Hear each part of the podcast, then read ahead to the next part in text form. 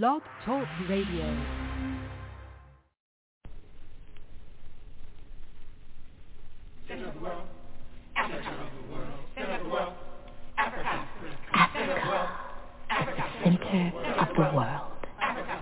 Zero, longitude zero, planned by the Creator.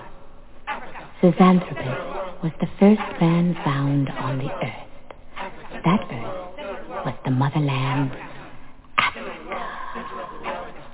We know that without total understanding of what happened in the past, it would be difficult to relate to the future. We know that within the structure of the music, there should be a message, and the message should be truth. So now, we give you Africa, the center of the world.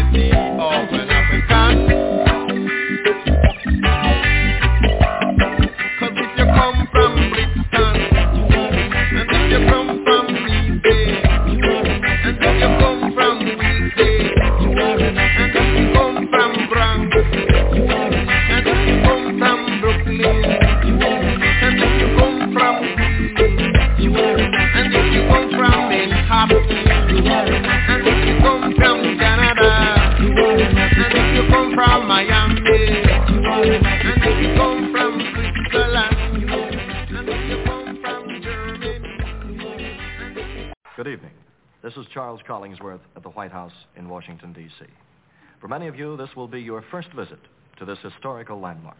Our tour through these hallowed halls will be conducted by the First Lady.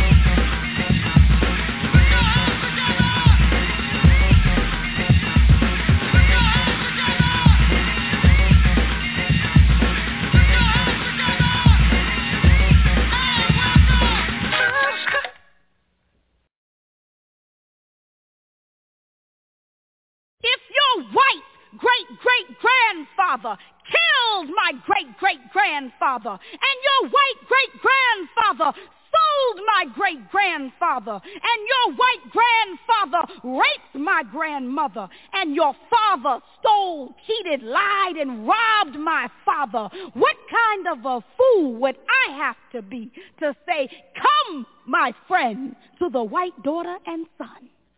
Good evening, America. This is your president. Please listen carefully to the announcement I'm about to make. After careful consideration and research, Vice President Duke, Congress, and myself have concluded that black people have not advanced technologically. Their educational testing scores are on a rapid decline. The vast majority of them are on welfare and producing babies at a faster rate than they can support them, and we will not carry them anymore. We are left with no other choice but to put slavery back into effect. All blacks will report to the designated camps in their area to receive further orders. The only blacks excused will be those serving in the United States military and the police. Any blacks who do not cooperate will be terminated immediately. I repeat, slavery is back in effect. We are at war! That's what I told you. I know you heard what the president said, and if the nigga don't move, then he's dead. It's time for us to take the stand. Woman to woman and man to man. Blood rushes through your veins, you feel the fear. Who'd have thought that it could happen here? In the land of the free, home of the brave. The year's ninety-five, you're a slave. Some go in shock when they first hear the news. Press play and then rewind and review, but the message is clear and it cuts just like a knife. You don't surrender, they take your life. And I remember the movies my mama used to show me. What did that?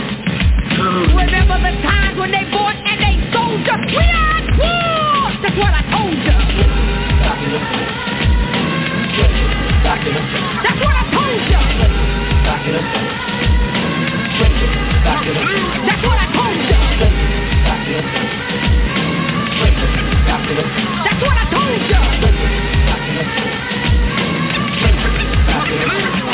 Wars on Dave. Two motorcycle officers horribly wounded in a deadly crossfire. The police seemingly unable to rescue them in spite of several desperate, heroic attempts. It's completely out of control. Rollers don't get guns and pack up on ammunition. Now that they see that it's a critical condition, racism was here, but they didn't take it seriously. And then they said that I was crazy. Violence escalating, and it's sad to see. So many brothers being killed by the enemy. Mothers and daughters and fathers and sons. Why can't they see we couldn't win by the gun? I told you how to win, but now it's too late. The enemy's on the rise, and he sealed your face. Greed is a weapon, technology section. The war drum is sounding, the tool is the record. The will and the skill of the black man, exact man, giving a hand to his brother man. A word to the wise, and I'll tell you once again, know your enemy from your friend. Back it up. Back it up. Back it up.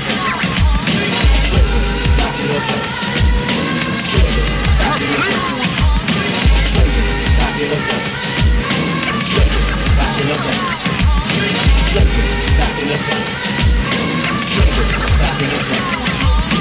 Who the hell's in charge down here? The cops? Uh-uh. They're outmanned, outgunned. We need confidence. Mister Mayor, take picture of your home in Lake Tahoe. Get off this fucking ass down here and declare martial law.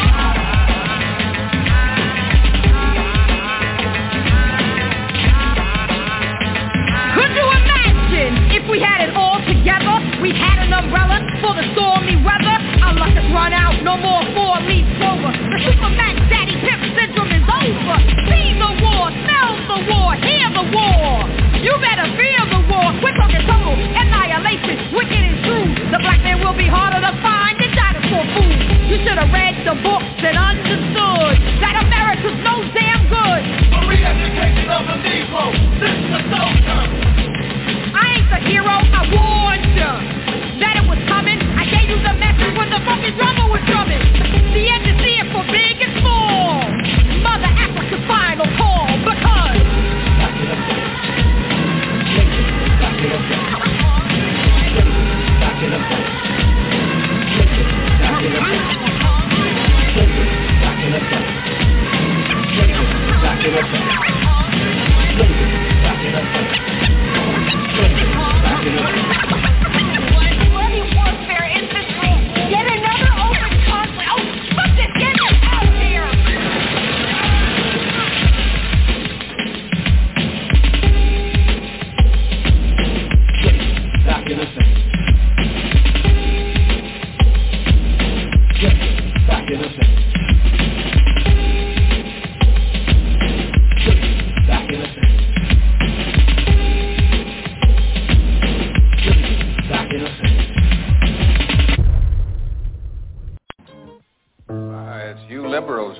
lifted them up, Howard. Paul, you conservatives make a mistake. You can't afford to strangle hope in people. Without hope, people become dangerous. No, Howard. You liberals have let them invade our society. You give them jobs, political jobs. Paul, you missed the point. It's only the smart ones we move up. That makes it even worse. No, you know, we have to move them up. If we leave a smart one in the ghetto, he might develop into a leader against us. But if we raise him up into white society, we neutralize him. He feels compelled to try to act like us. He loses his identity and uh, his racial anger, if he has any. He becomes alien to his brothers. They realize he sold them out and they grow to hate him. He becomes worthless to them and safe for us. Uh, no, thank you. In fact, in his love for the creature comforts, except for his color, he's become one of us. Uh, it's you liberals who have lifted them up, Howard. Paul, you conservatives make a mistake. You can't afford to strangle hope in people. Without hope, people become dangerous. No, Howard. You liberals have let them invade our society. You give them jobs, political jobs. Paul, you missed the point. It's only the smart ones we move up. That makes it even worse.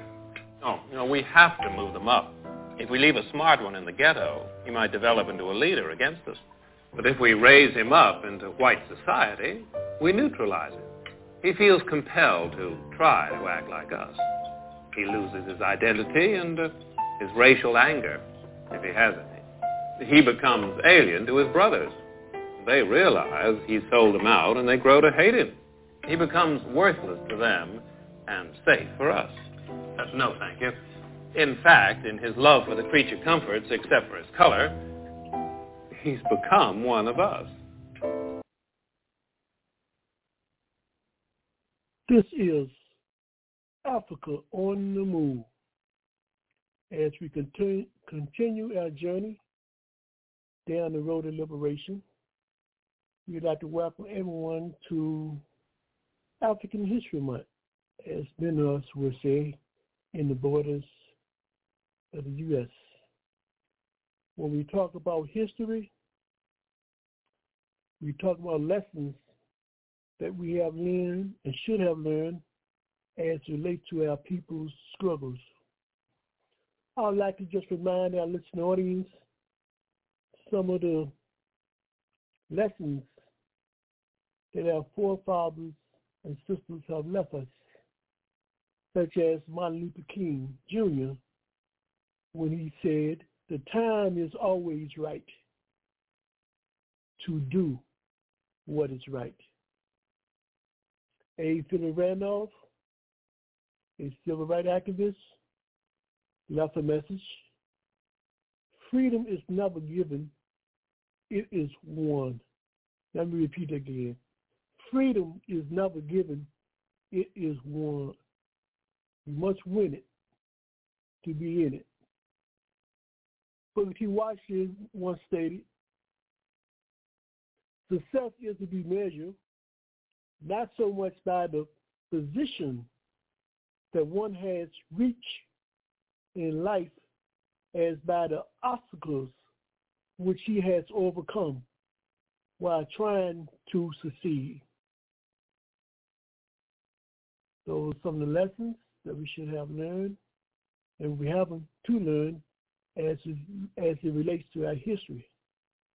I'm Brother Africa, your host. This is Africa on the Move, and like always, we will speak to the powerless and the powerful. We will provide you information so you can use it as a tool for liberation. That's to help liberate your people and to help liberate humanity from all of the various forms of oppression. Like always, we like to party. We like to party. And we start our party out by first and foremost introducing you to our political panelists and analysts for today's program. This is part two of Africa is Fighting on Many Fronts. We will discuss this particular theme as well as other important business as you listen to this particular program. This program is under the banner of the African Awareness Association. And like always, if you would like to become a friend, supporter of Africa on the Move Radio, you can send your flowers in to us by Cash App, dollar sign, capital L, small e, small e, small c, small r, small o, small b. We thank you. If you'd like to have a copy of this program or another program, please email us at africa on the move two at gmail dot com. So let's continue to travel down this road of liberation. We will now bring in our political panelists and analysts for today's program. We first would like to introduce Brother Haki from the African Awareness Association, and we would like to welcome him to Africa on the Move. Welcome, Brother Haki. Brother Africa, thanks for having me. My name is Haki Haki Kamathi Mashoki, currently with African Awareness, and of course, Brother Africa, you know my thing is institution building, but uh, certainly one of the problems in terms of building institution is to clearly identify some of the historical obstacles we have to overcome. I think one of the obstacles we have to certainly overcome is the, how the system actually operates, particularly the capitalist system. Uh, one of the things, you know, I, I wrote briefly about in terms of the level of, ju- of destruction that is implicit in, in capitalism and how it's justified. And often this destruction has, you know, the end game is not the pursuit of economics. It's more, the, the end game is more the pursuit of destruction for the sake of destruction. And that'll become abundantly clear as I go through this piece that I wrote in terms of the propensity of, you know, of the U S to to employ destruction, even though it doesn't serve an economic interest. Now check this out. Doctor Martin Luther King once stated, America is the greatest purveyor of violence in the world. Conversely, one would conclude the U S is equally adept at fomenting destruction throughout the world. In fact, out of two hundred thirty-nine years of America's beginning, two hundred twenty, two hundred twenty-two years have seen America engaged in war against the world since seventeen seventy-six. Consequently, as a result of U S military provocations, millions upon millions of innocent people have lost their lives needlessly. Four major wars alone, the Korean War, the Vietnam War, the Afghanistan War, the Iraq War, have resulted in a conservative estimate of twelve million innocent people losing their lives. It is easy to surmise the propensity of the U S to wage destruction is self-evident. Indubitably, the question arises, why the one-time implementation of such destruction when securing U S interests could be achieved without being destructive? The answer is convoluted because many perceive U S aggression as justifiable in its pursuit of material gain. However, the reality is quite different. This point can best be illustrated by examining U S relationship with two of its top adversaries or enemies, Russia and China, and starting with, with Russia. Once fighting together to end the Nazi scourge, the U S, along with Russia, agreed a world dominated by Nazi ideology was both morally repugnant and a threat to their economic interests. Rather than strengthen the relationship between the two states, U S strategic interests or political interests exceeded economic interests. A strong U S S R or Russia could have been a strong recipient of U S exports, which both sides could have economically benefited extensively. Sadly, the U S had other ideas. Content to benefit marginally from a reduced trade with Russia, the U S saw a threat in the U S S R in terms of ideology. U S S R or Russia expressed ideas that an empowered working class with the ability to shape industry practices like wages did not set well with U S elites. U S sentiments about sharing wealth with workers has always been a point of opposition. This opposition to equality in the U S workplace was so strong in the U S. Many U S elites and corporations embraced Nazism and Hitler. Corporations like I B M, Ford, and Coca-Cola vehemently opposed U S military intervention, intervention in World War Two out of fear it will legitimize communism, making economic exploitation of U S workers that much more difficult to justify.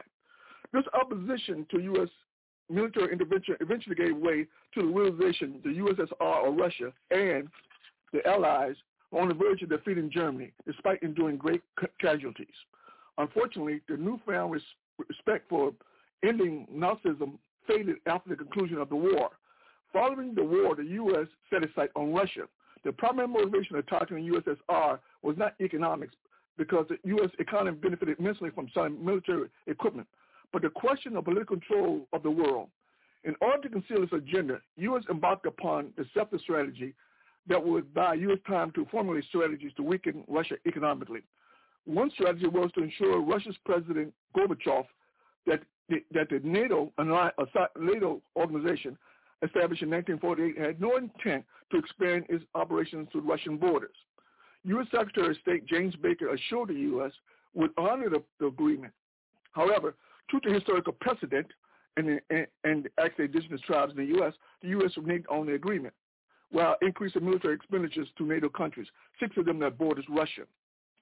Now, now while these provocations were relatively mild uh, U S sanctions, destruction would reemerge in the form of Ukraine. Content to spend trillions on NATO, Ukraine, a non-member, has and continues to benefit from U S largesse. Despite the billions allocated to Ukraine, mounting casualties continue to plague uranium, uh, Ukrainian military. Recent reports suggest casualties inflicted to the Ukrainian military has exceeded a half a million personnel. In other words, for every dead Russian, five Ukrainians die in the U S proxy war, in which the Ukrainians are mere cannon fodder in a U S attempt to weaken Russia economically. In the case of China, U S hostility toward China is particularly profound. Back in the nineteen seventies to nineteen eighties, U S elites wanted trade with China because of the potential of one billion consumers' buying power. Elites as well were equally confident economic inter- integration of transferring U S production to China would result in China's leaders embracing market-based reforms where exploitation of Chinese labor would, would result in higher profits for Western investors, culminating in U S control of China's economy. Instead, China's Central Committee, China's Central Committee uh, stipulated controlling interests or China's ownership of business deals made with the United States and control over banks, China's banks. China's China's Central Party's decision to regulate the business affair uh, of China simply closed the, the gate for U S corruption, greatly angering U S elites. Today, cries of U S military intervention in China have been expressed by some business elites and, and fewer politicians. These cries have largely fallen on deaf ears who refuse to validate what is perceived as a delusional thinking, and for good reason.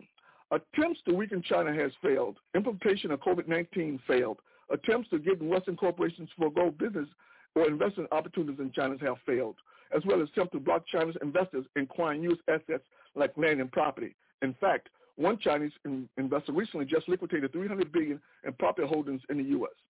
Now, without question, varying levels of U S sanctions or, on businesses and individuals in China has been ineffective, coercing China to institute a Western-type economic model committed to exploitation of the poor while the elites prosper. This is not to say wealthy Chinese do not have it easier. They do. But the government response to inequality in China is considerably more responsive than the U S response to, to, government, to inequality. In China, inequality is seen as a threat to the development of the entire country. By orchestrating economic control by the Central Committee, the political body recognized the inherent benefits of using corporate wealth to benefit society in terms of jobs, infrastructure, education, and health. In this regard, the population in China is not seen as expandable or to be a, or simply be tolerated. In the U S, justified inequality is the norm. Unlike the Chinese model, money is taken from the poor in terms of tax policy, interest rates, and low wages in the U S and given to the wealthy. This perverted form of transfer of wealth results in one-tenth of one percent of the population owning forty-three percent of all U S wealth. It is because of this philosophical clash the U S is busily attempting to devise ways to impose destruction on China. The irony is, in attempting to impose destruction on China using sanctions, the quintessential victims are America's poor and the U S economy. Of the nine thousand individuals and/or companies that are sanctioned by the U S, represented twenty percent of the global G D P. About eighty percent of that loss of global G D P impacts China directly. Impact on China G D P is so so so sufficient and is sufficient enough to raise prices of exported goods and services to the U S, increasing hardships for the purchase of appliances, electronics, manufacturing parts, which contribute greatly to inflation in U S society. As a result of sanctions currently, China is enjoying a trade surplus of approximately eight hundred thirty-two billion dollars with the, U- with the United States, courtesy in part owing to U S sanctions on China and a numerous number of states facing U S sanctions. Does the U S sanction adversely impact China's economy? In a nutshell, no, not at all. U S sanctions have provided a pathway to facilitate trade between China and other sanctioned states at the expense of the poor in the United States. Does the economic ills impacting poor races to a level of concern among elites in the U S? No, not at all. Platitudes go something like this. Poor people, their suffering should result in early deaths for poor people, a testament to the destructiveness of U S economic policy and capitalism, and a proclamation acknowledging of the uselessness of those without lots of money in the U S society, which constitute about ninety percent of the population. With that reality, it's time for the American people to wake up and understand clearly that there's something fundamentally amiss here. And with that, Brother Africa, I conclude. Thank you, Brother Haki. Next we have with us Brother Anthony Williams, who is an organizer for the All African People's Revolutionary Party, G C, and we will welcome him to Africa on the Move. Welcome, Brother Anthony. Thanks, Brother Africa, and revolutionary greetings to you, uh, the fellow panelists, and the listening audience. My name is Anthony Williams. I'm an organizer for the All African People's Revolutionary Party, G C. Our objective is Pan-Africanism, the total liberation and unification of Africa under scientific socialism. Thank you, Brother Anthony. And we'll make our transition now to Brother Robert Moses, who is a member and representative of the D C Metro Coalition in solidarity of the Cuban Revolution. We welcome Brother Moses to Africa on the Move. Welcome, Brother Moses. Thank you, thank you, thank you. And revolutionary greetings to everyone within the sound of my voice, especially the illustrious panelists. My name is Robert Andrew Moses, and I've been in the struggle for scientific socialism ever since I was introduced to Marxism, the father of scientific socialism. I was introduced to in a government class back in my high school years, nineteen sixty-eight. I call Marxism the race to cure racism. I bear witness that there's one God, Jesus, who is the author and finisher of my faith, and that for government, Mao Zedong is his messenger. Fathers, help your children. We don't reverse correct verdicts. I'm pro-choice, and I vote. I, I bear witness that women hold up half the sky. Therefore, I'm for the Equal Rights Amendment, E R A, yes. And the struggle continues to be to unite the many to defeat the few, knowing that we are in a, in a, in a race to cure racism, and that we are faced with a lot of problems that uh, – life, liberty, and the pursuit of happiness. As we do life, liberty, and pursuit of happiness, we we encounter the need for friendship, we encounter the need for companionship, and um, and this takes place in class society. And so we are we we we are faced with apartheid system in the U S of A, and uh, racism, classism, sexism, and all kinds of violence. And so we need to be armed and prepared psychologically and mentally for the situations that we are faced with in this class society. In order to do that, we have to study, study, study. And, uh, and I'll leave it right there. Thank you. Thank you, Brother Moses. Next, we will have Sister Eleanor Johnson, who is also a member and representative of the D C Metro Coalition in solidarity with the Cuban Revolution. We would like to welcome her to Africa on the Move. Welcome, Sister Eleanor. Good evening, uh, Brother Africa, to our listening audience, to my fellow panelists. Um, my name is Eleanor Johnson, and I'd like to thank Uh, everyone for participating in this evening's program, especially our listening audience in the United States and abroad. I am an artist, human rights activist, former educator. This evening, the only thing I'll mention in my introductory is the Palestinian issue. The Palestinians have known now nearly a century that Israel, the Israeli state, wants to expel them from their land and treat them as a con- con- security concern, not a people with the land, and has done so with the full backing of the Western elite, who helped construct the two myths that Palestine resistance is terrorism and that Israeli occupation is democracy. Thank you so much for allowing me to participate in this evening show, and I hope everyone appreciates the, the fact that the reality of uh, Israeli, the Israeli occupation, and the fact that the Palestinians are not terrorists, but they're a people who right now uh, we are witnessing the genocide of since October seventh. We've seen the horrible genocide of the Palestinian people. And now some reports allege that some thirty thousand Palestinians have been murdered, many of them children and women. Thank you. This has to Thank end. You, Thank you, Sister Eleanor. At this point in time, you listen to Brother Africa. We are on Africa on the Move. We're going to take a revolutionary culture break, and when we come back, we're going to start our first segment of this particular program as we discuss what's going on in your world and the community. And you can join us by calling in at three two three, six seven nine, zero eight four one, hit one, and we will acknowledge your last number. So we're going to take this revolutionary culture break, and when we come back, our political panelists and analysts, they're going to be in the seat, and they're going to take the heat, because as they decide it, they're going to stand behind it. This is their independent perspectives and does not necessarily reflect any ideals or views or or, or, or, or positions that Africa On The Move as an entity radio may or may have not taken. So we'll be right back. We're going to pause for this call, and don't you go nowhere.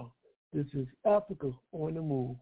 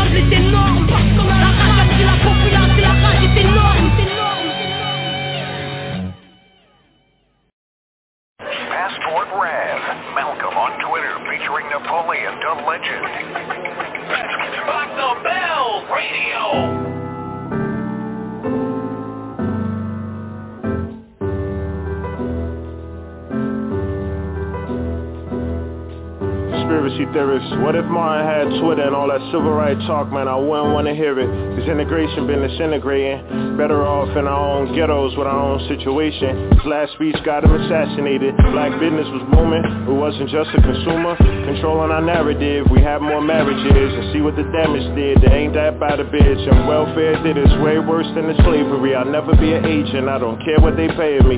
Seem like Nip had the same old story. If we pay a black hater, tell a different allegory. Like Pearl Harbor and nine eleven was a mystery. Supremacy will go the extent to keep their history alive.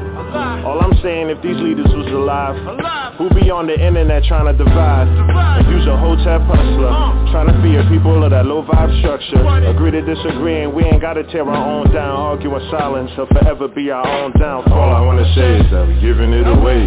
Soul ain't for sale and the devil is a fake. Argue with the silence, but don't let it seal our fate. Right behind doors, but don't ever show our face. Cause if Martin had Twitter, Malcolm had Twitter, it'd be our own people do the trolling. Spill ignorance and do the scolding. Where we going? Cause if Martin had Twitter, and Malcolm had Twitter, it'd be our own people do the trolling. Spill ignorance and do the scolding. Where we going?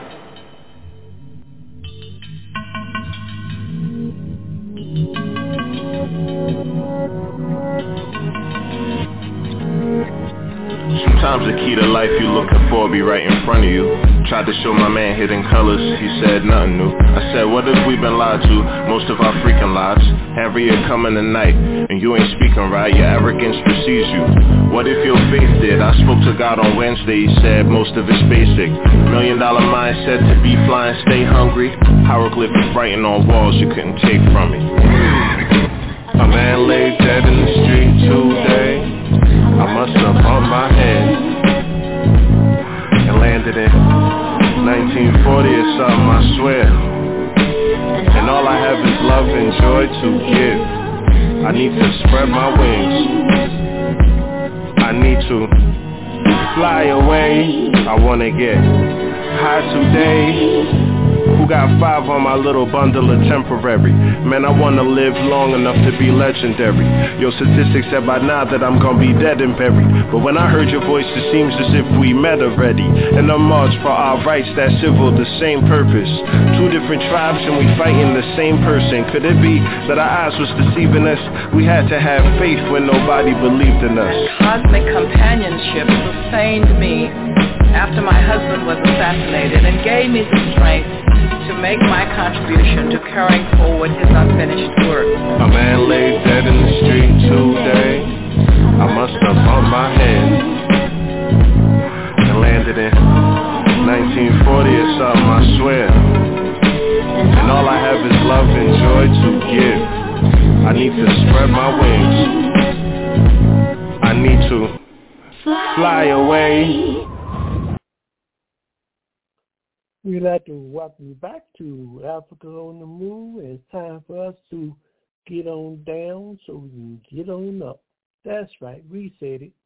We're going to get on down so we can get on up. Right now, I'm going to make our transition to this segment, first segment, what's going on in your world and the community. We'll start off right now with Brother Anthony. Brother Anthony, what's going on in your world and the community? Okay, uh, let's see. The uh, the struggle is intensifying uh, against uh, you know, and uh, Africans are in, are worldwide are increasingly fed up with uh, all forms of human exploitation.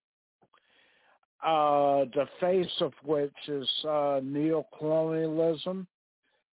And uh, and also uh, imperialism, Zionism, racism, and apartheid, mm. and uh, you know, and uh, and also this uh, this is sparked in part by the Palestinian struggles against Zionism and settler colonialism. And, uh, you know, and uh, people are, are getting better organized and the consciousness of the people is rising.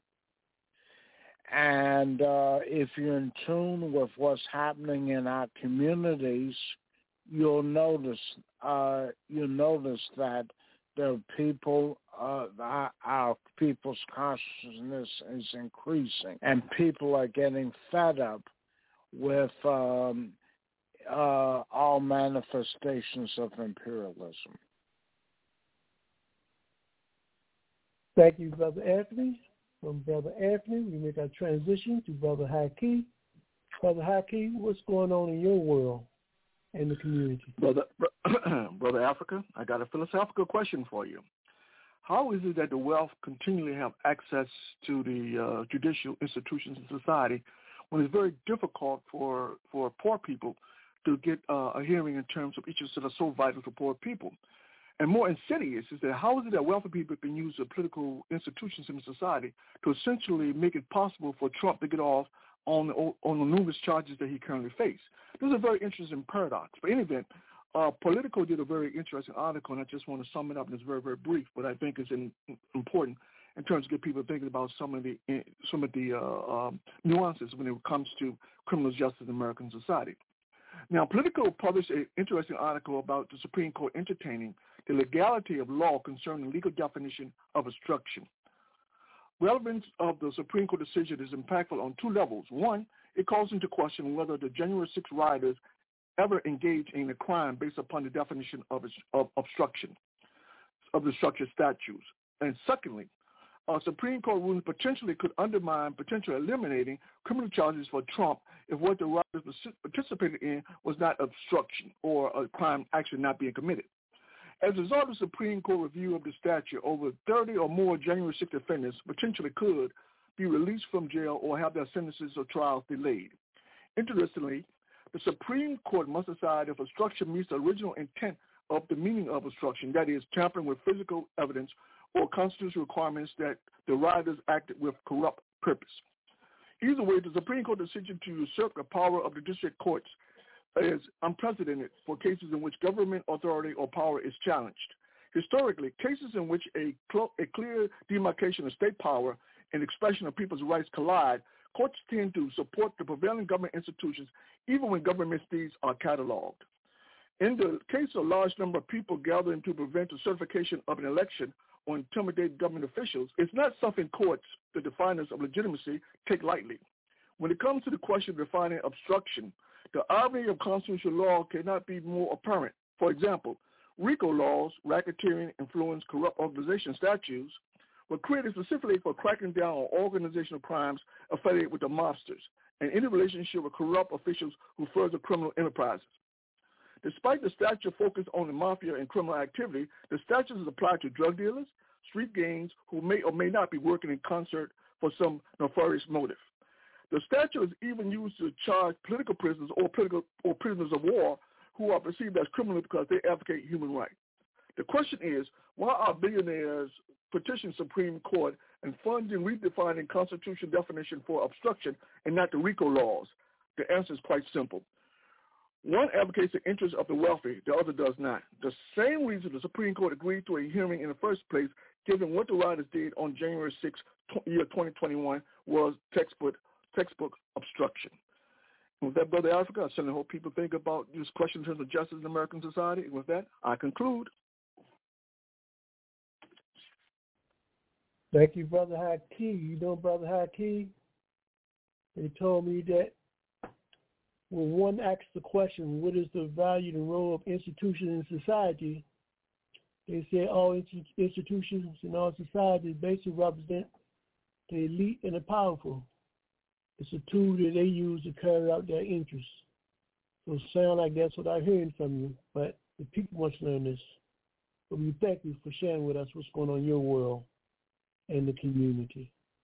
Next, we'll go to Brother Moses. What's going on in your world and the community? Brother Moses. Thank you, thank you, Brother Africa. Um, certainly we're going to recognize that the repression of the state, the government, is um, using its finance capital and um, private sector um, people who, who are part of the ruling classes, lackeys, and uh, they, they're suing people. Uh, Alliance for Global Justice can no longer get credit cards as as, as part of their vehicles of gathering donations, and um, they've um, evidently there's some person in the Washington Informer who's writing articles against Alliance for Global Justice. So th- we see the right wing is it's repressing the movement for justice and fair play. Also, even move on dot org, Move On, uh, the Democratic Party, Move On, uh, um, they have Trump, some of Trump's allies are suing them and claiming they're using the, they, they suing them under the RICO laws, trying to sh- show that somehow because they're against Trump's various schemes, um, when they oppose them, somehow that's, that's racketeering and, uh, and uh, something wrong with it because it's Trump's, it's Trump, uh, God Almighty, evidently in there, in the, in the, this lawyer's eyes or the, who's pursuing this. So anyway, and meanwhile, like I said, uh, we have the right to life, liberty, and the pursuit of happiness. And in that pursuit of happiness, we're going to encounter the need for companionship.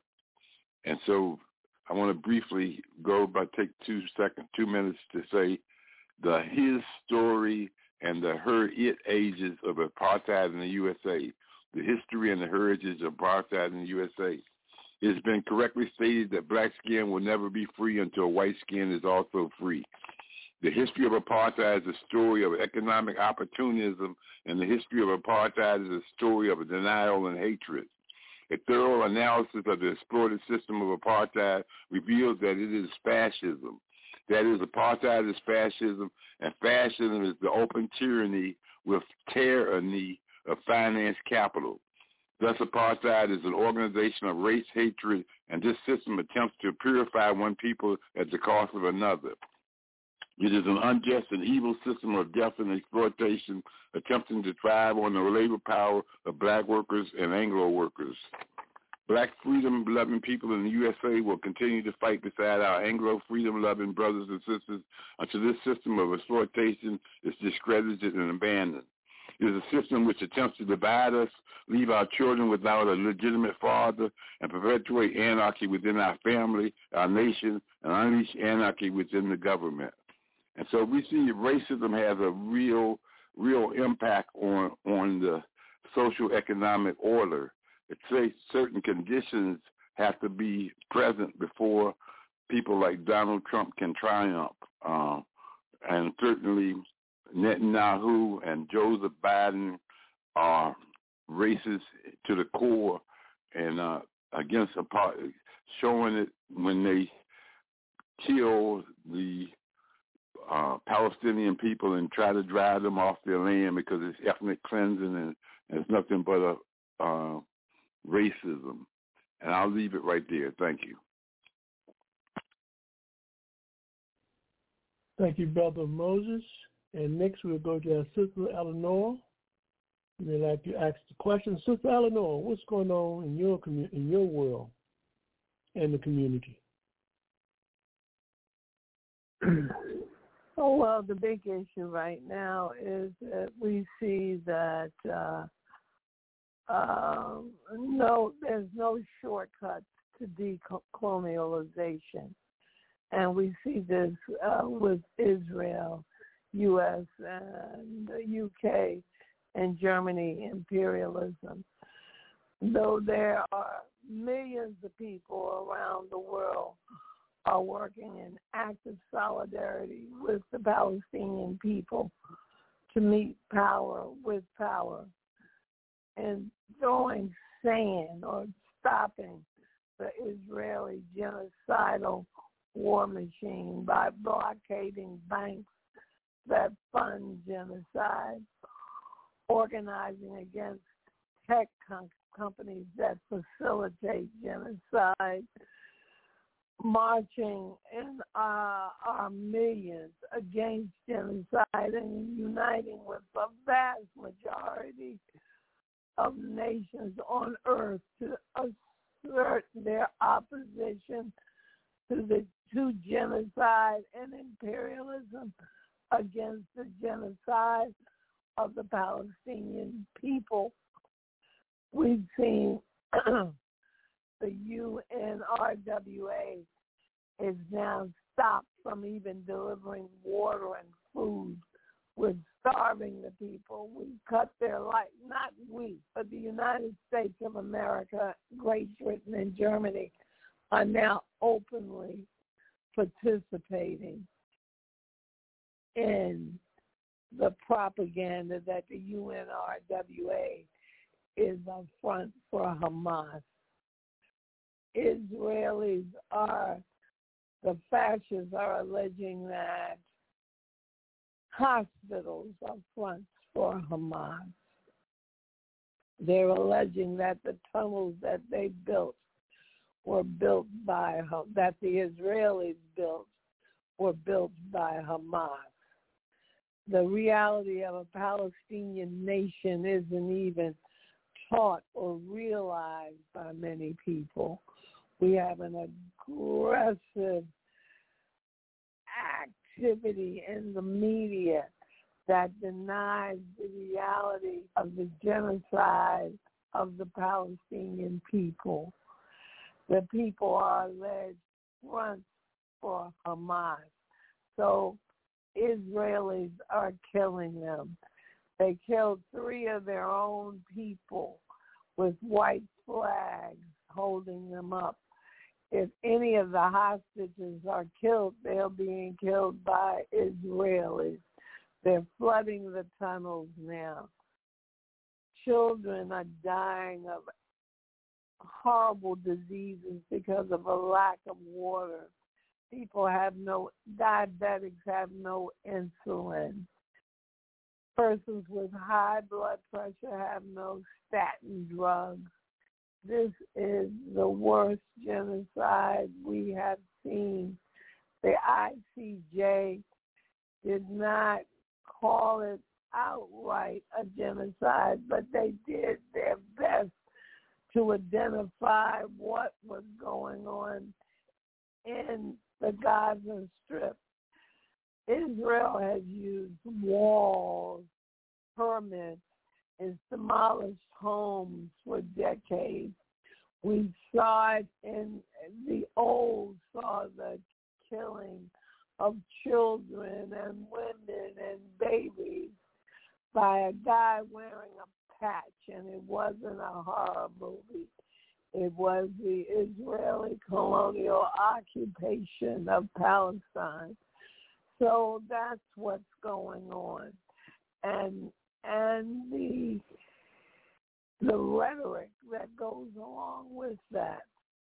The Israeli occupation, it, it, it's sick to say that the Israeli state has enjoyed the full backing of the United States and the West. The Palestinian resistance is seen as terrorism, while the Israeli occupation, as I said moments ago, is seen as a democracy. This is the most absurd thing that I have seen. The, the Yemen, the people of Yemen who were being attacked by Saudi Arabia are now being attacked Saudi Arabian uh, patsies, and the patsy is the U S government. What is going on? I do not know, but major change is, ha- is going to happen in the world. It is a major fight against fascism. We saw Modi, M O H I, stand a Hindu temple where a mosque had stood and talked about it being a Hindu state, India, when it's a state of India is many people, Christians, Muslims, Sikhs, but he's choosing to act as if it's a single state, a heterogeneous state of Hindu state. It is not. We see uh, Bolsonaro, who is now here in the United States because he was found guilty of human rights violations by the C I J, uh, the I C J, and where does he find refuge in the United States? What is going on is the question I have, and that's what's going on in my world, watching and being witness to these human atrocities and the misinformation that was being spread. And it's gotten so bad that last week, two days after, after the I C J's ruling, the not only Netanyahu, but um, the prime, not only the prime minister of Israel, but the minister of defense and numerous others were literally uh, dancing, were literally dancing over their great victory in propagating this fascist jargon in the Western media. Thank you, Sister Eleanor. Panelists, what we're going to do before we make our transition to our sucker segment on Kwame Ture Reflection and African History Month, we would, like, we would like for each one of y'all, and I repeat, each one of y'all take one minute to reflect on this question as it relates to African, African History Month within the confines of the U S. How can we best use this month as a tool to move our people forward? How can we best or put the best use of this month to use it as a tool to push our people forward? Brother Anthony. Uh, yes, we could use this, uh, use African History Month as a tool to educate our people about Africa's contributions to humanity, which are many, and uh, we could start uh, to shed light on the uh, uh, on this, and uh, use this as a tool to educate people about uh, about Africa and African people uh, people's contributions uh, to science and technology, as well as sports and entertainment. But not only that, also uh, about uh, you know uh, you know Africa's contributions uh, to overall technological development, to science, which does not get enough attention in the educational systems most of us come out of. And this uh, uh, and this will impart a more at- positive attitude among our youth about Africa and African people. Thank you, Brother Anthony. Brother Haki, how can we best use African History Month as a tool to help move our people forward? Brother Haki. Yeah, I uh, I have to concur with uh, with Anthony. Uh, I think he's, uh, he's he's right on point. I think one of the things, you know, uh, given the notoriety, and I mean, well, not notoriety, but given the uh, the importance of African history, I think it it it, it garners a certain amount of a certain amount of attention, a certain amount of respect. So I think we can use those those variables, you know, as a means to, you know, actually engage people around the necessity in terms of organization and and. Uh, Uh, uh, you know, in the community to deal with questions that are pertinent to the African community. So I think this is the perfect time to do that. But more importantly, I think what is important is that when we talk about in terms of the psychological aspect, in terms of oppression, we have to realize that it does adversely impact the way we think and the way we perceive things. And given that reality, so we have to have something to sort of counteract the influences, you know, that are, that we are the, that we are subjected to on a daily basis, namely in terms of in terms of media. So we can innovate. In, inculcate certain ideas in our children in terms of using African history, then they get a better perception themselves. So therefore, the kind of media attention or kind of media influences that that tends to teach our kids to think negatively about themselves, they can rebuff that simply by having, by being empowered to understand that uh, what they've been told is not consistent with the history that they understand. So I think it's important that our people understand that the psychological history or the psychological aspect in terms of, you know, uh, the media's influence is very, very real. And so African History Month is a perfect example in terms of beginning to create those systems in the community, put them in place, in which we fundamentally uh, make it very difficult for the powers that be to uh, to create systems to impact on us um, um, um, uh, adversely. And I'll close with that. Thank you, Brother Haki. Brother Moses, your response? How can we best use the month of African History Month as a tool to help move our people forward? Well, I think, you know, we definitely, both brothers have hit the head, the nail on the head. We definitely, it's about education. Um, I've always been for education uh, and history, understanding our history and uh, and not being miseducated. And so I I remember back in oh nineteen sixty-eight or so, I represented T C Williams High School at as as a student representative to the school board as we developed a curriculum for Black history, um, because we didn't have history. We had been sitting in for Black history, and uh, so finally we won. We won it, and we went, and I was representing at the school board, and we used Carter G. Woodson Center in D C and to develop the curriculum and stuff. And so, you know, I'm, I've always been in the struggle for educating our people in terms of who we are and where we're going and what we need to do. And uh, that, that's that's that's Black History Month. That's any month. And I'll leave it right there. Thank you. Thank you, Brother Moses. And Sister Eleanor, how can we best use the month of African History Month as a tool to help move our people forward? Sister Eleanor. The three other analysts said it very well. Education is the primary tool. You see that um, the Phillips Collection, for example, had an exhibit of African art from nineteen forty-seven to nineteen ninety-two.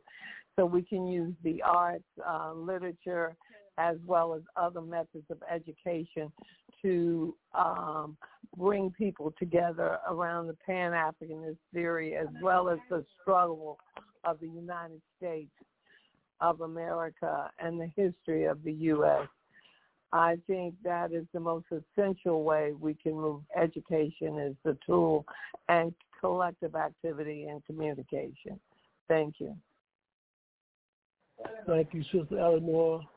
At this point in time, we can make our transition to the second segment of this program. As we talk about celebrating African History Month, we're going to make our contribution for this week by introducing our listening audience to some of the reflections of Brother Kwame Ture, formerly known as Stokely Carmichael, on some of his ideas on issues, on movements that are important to our people's survival and the future of our people. Before the audience lights, to try to help liberate our people and liberate and unify Africa. So what we want to do is we're going to play some of the reflections on different subject areas and matters of Brother Kwame Ture, and panelists after each particular section, we're going to have you to respond to it. So at this point in time, we're going to bring in Brother Kwame Ture and his reflection on the issue of Pan-Africanism and socialism. This is Brother Kwame Ture from his own words, because at this point in time, there is a movement, there's a struggle, again, to misrepresent who he was and his ideas, and like always, the enemy will always use propaganda to try to distort our history and make us confused. So we are at war, and we're going to fight back. Here's Brother Kwame Ture speaking on Pan-Africanism and socialism. Pan-Africanism must come from the bottom up, from the masses of people up. It is here then that we've come to see the real aspect of Pan-Africanism. We said that in the fifth Pan-African Congress they called for mass organizations, and immediately mass organizations sprang up throughout the length and breadth of the African world. The Conventional People's Party, a mass party, sprang up in Ghana. The Democratic Party of Guinea, a mass party, sprang up in Guinea. throughout the lengthened bed of Africa, you had the TANU, the Tanzanian African National Union, which is now the C C M. My Swahili is uh, not as good as yours. It's Chumpa, Chimpuraza, Mazuri. That's very good. Oh, my, my Swahili is bad. Thank you. Exactly, exactly. And uh, that's their new party. But all over Africa, mass parties sprung up. If you look at the Caribbean, mass parties sprung up. And if you look at the United States, mass movements sprang up. So the call was heeded for mass confrontation. Of course, the Fifth Pan-African Congress made two definite and precise resolutions, which I want to uh, highlight. Of course, Pan-Africanism from the very beginning was anti-colonial. From the very beginning, it was anti-colonial. It was weak. So when they came, they didn't say to the Queen, we're going to put you out of the country. They said, you must treat the natives right. You must educate them. You must prepare them for self-government. These are things that are weak, but they were anti-colonial in essence. We must not look at the form. And we got stronger, the more this anti-colonialism will express itself. Now, anti-colonialism is nothing but anti-capitalism, because colonialism is nothing but an offshoot, an aspect of capitalism. Therefore, if you're anti-colonial, you must be anti-capitalist, if you're logical in your thinking, of course, and your actions. Some people are not, but we are speaking of logical people here. Yes. If you're anti-capitalist, then you must be socialist. Capitalism cannot unite Africa. Africa has to be united by socialism. Now, there's a lot of confusion here on this question of capitalism and socialism. Just recently, a young man said to me, but socialism died. I said, it did? He said, you didn't hear about it? I said, I missed the funeral. Of course, he spoke about the betrayals that occurred in the East. You must not let capitalism confuse your thinking. This is a struggle which Pan-Africanism takes on. We struggle against imperialism in the ideological arena because many people think that capitalism just wants to exploit your labor. It wants to confuse your thinking and make you think just like them. And this is where the real fight occurs.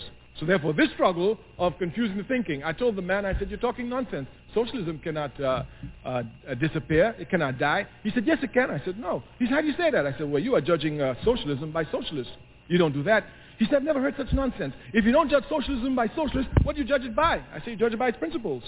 Every system is judged by its principles, never its adherence. So he still saw confusion. He said, you're just talking double talk. I said, okay, do you judge Christianity by Christians?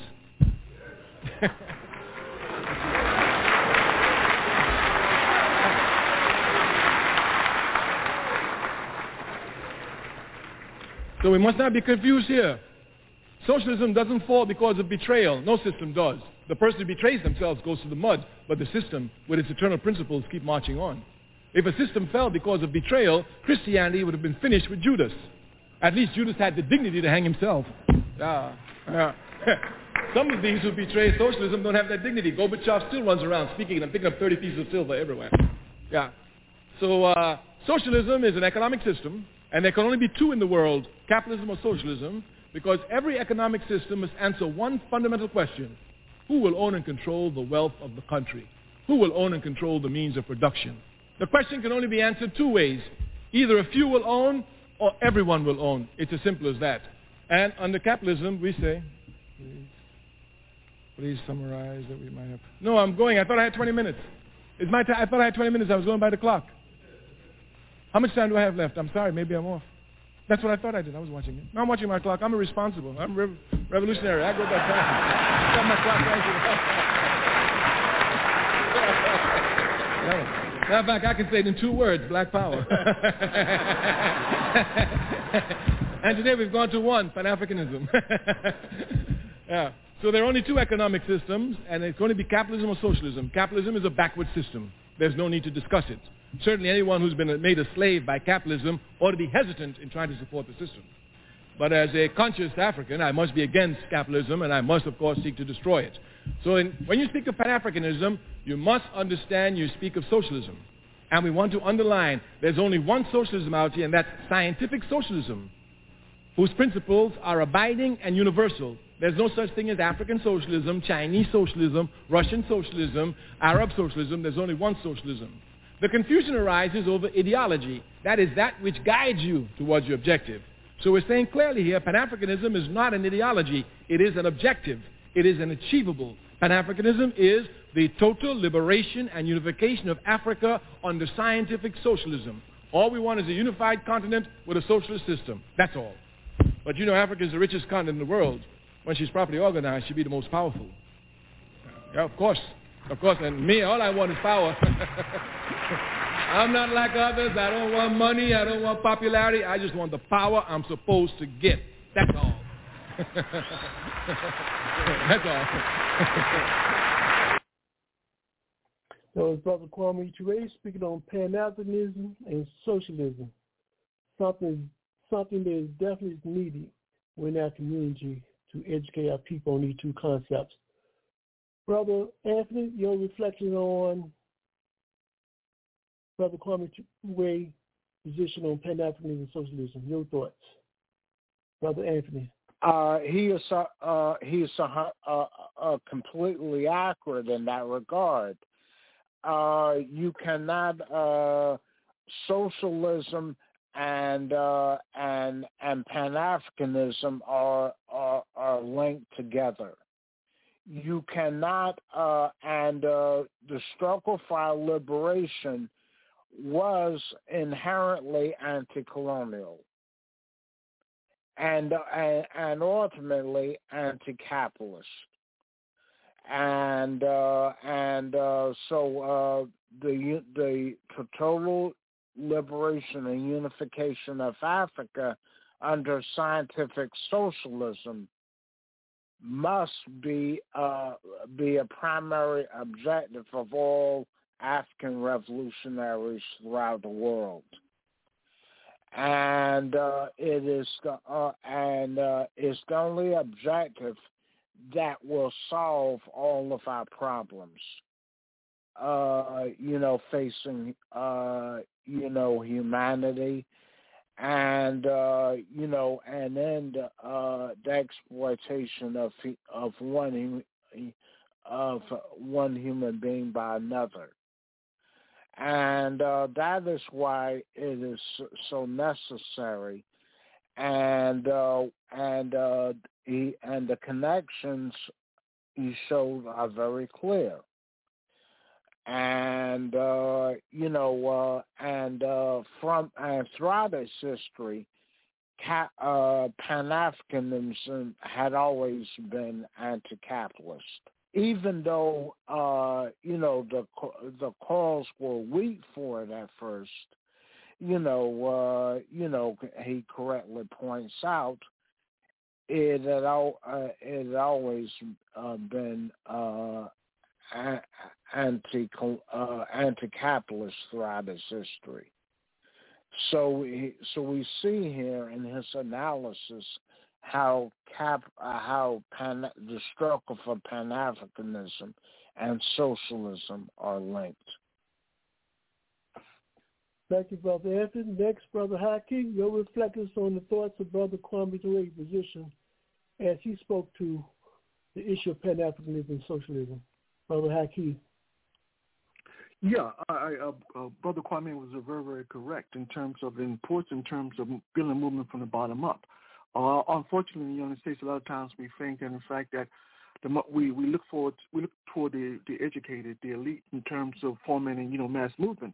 But the bottom line is that the the the, the, the, the people who are, are fortunate enough, you know, to go to universities, to earn large sums of money, uh, uh, who has some status in society, are not particularly predisposed in terms of dealing with issues in terms of, in terms of mass movement, because in order for them to deal with issues of mass movement, they have to give up a lot, and they're not willing to give up a lot. So the movement has to emanate from the bottom up.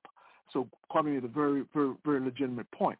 I think also he made a very crucial distinction, I think, and, and Brother Anthony talked about that, well, between the objective and ideology, because that is important, because one of the things you always say, Brother Africa, is that your enemy will always seek to confuse you. And unfortunately, in the, in the, uh, among the political left, a lot of people have the perception that Pan-Africanism is an ideology, and so they reject it because they see it as neuro-nationalism, not understanding that it's not an ideology, it's an objective. The, the ideology in terms of getting to Pan-Africanism is, is open to interpretation. People will employ different means in terms of getting to Pan-Africanism, but the ultimate objective is to, is to, is to, is to, is to concrete, is a concrete reality of of a Pan-African existence. So we so he made that he made that distinction. So I think that's important.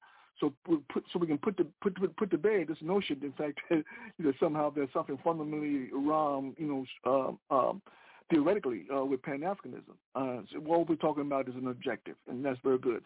And also, let me, and one other thing I think we have to spare, and Brother, Brother Kwame alluded to, and you didn't go into great detail, is one of the things when we talk about the bottom-up approach, one of the things we have to understand, that that by no stretch of the imagination means that in, in the context of building social society, things like division of labor gets negated. Uh, I mean, you, division of labor is something that is natural in terms of people's talents. Some people are good at mathematics. Some people are good at uh, art. Some people are good at um, at, pl- at playing a, music- uh, a musical instrument. So people have different talents. That's not going to be liquidated, irrespective of the kind of kind of government that you're talking about, the kind of system that you're talking about. So he's not talking about, like some people believe that we talk about social, you talk about negation of division of labor or bureaucracy. But that is pretty much part in terms of human society. That's, that can't be negated. That's just in, that's just endemic in terms of how human beings uh, live their lives. It, what it does mean is that when you talk about division of labor and bureaucracy, what it means is that every individual in that society has a right to to, to those things that are that are important in terms of human survival. So the mere fact that I'm just a laborer doesn't mean that I shouldn't have a right to food or housing. I have an equal right to food or housing just as someone who happens to be, let's quote unquote, an engineer. Uh, so that's all. That's so. That's all he's saying. So it's important in terms of this bottom up that we understand the necessity in terms of the bottom up, and, and discount this notion that somehow that people at the people at the top are somehow going to are going to uh, are going to spin uh, spin their efforts in terms of trying to foment mass movements. There have been exceptions in history in which people who did who have done that, uh, you know, like uh, W B Du Bois, uh, Frederick Douglass. Um, You know, um, you know, um, Carter G. Woodson. You have people like that who have done that, but by and large, you know, in terms of a, in terms of a powerful movement, it has to come from an awareness of the masses of people that change has to take place. And with that, I conclude. Thank you, Brother Haki, Brother Moses. Your reflection on the position that Brother Ture articulated as related to Pan-Africanism and socialism. Brother Moses. Thank you, thank you, Brother Africa. Um, I think, you know, Brother Anthony and Brother Haki have shown some light and um, some some uh, concrete analysis of, of what the issues are, and um, and uh, clarified um, um, the issues. Um, and so, you know, I don't know that I can do anything that's going to bring any more uh, clarity to the issue than what they've already said. Um, certainly, you know, so, scientific socialism is an objective, and uh, um, and um, as he said, you know, it's like it's like science is.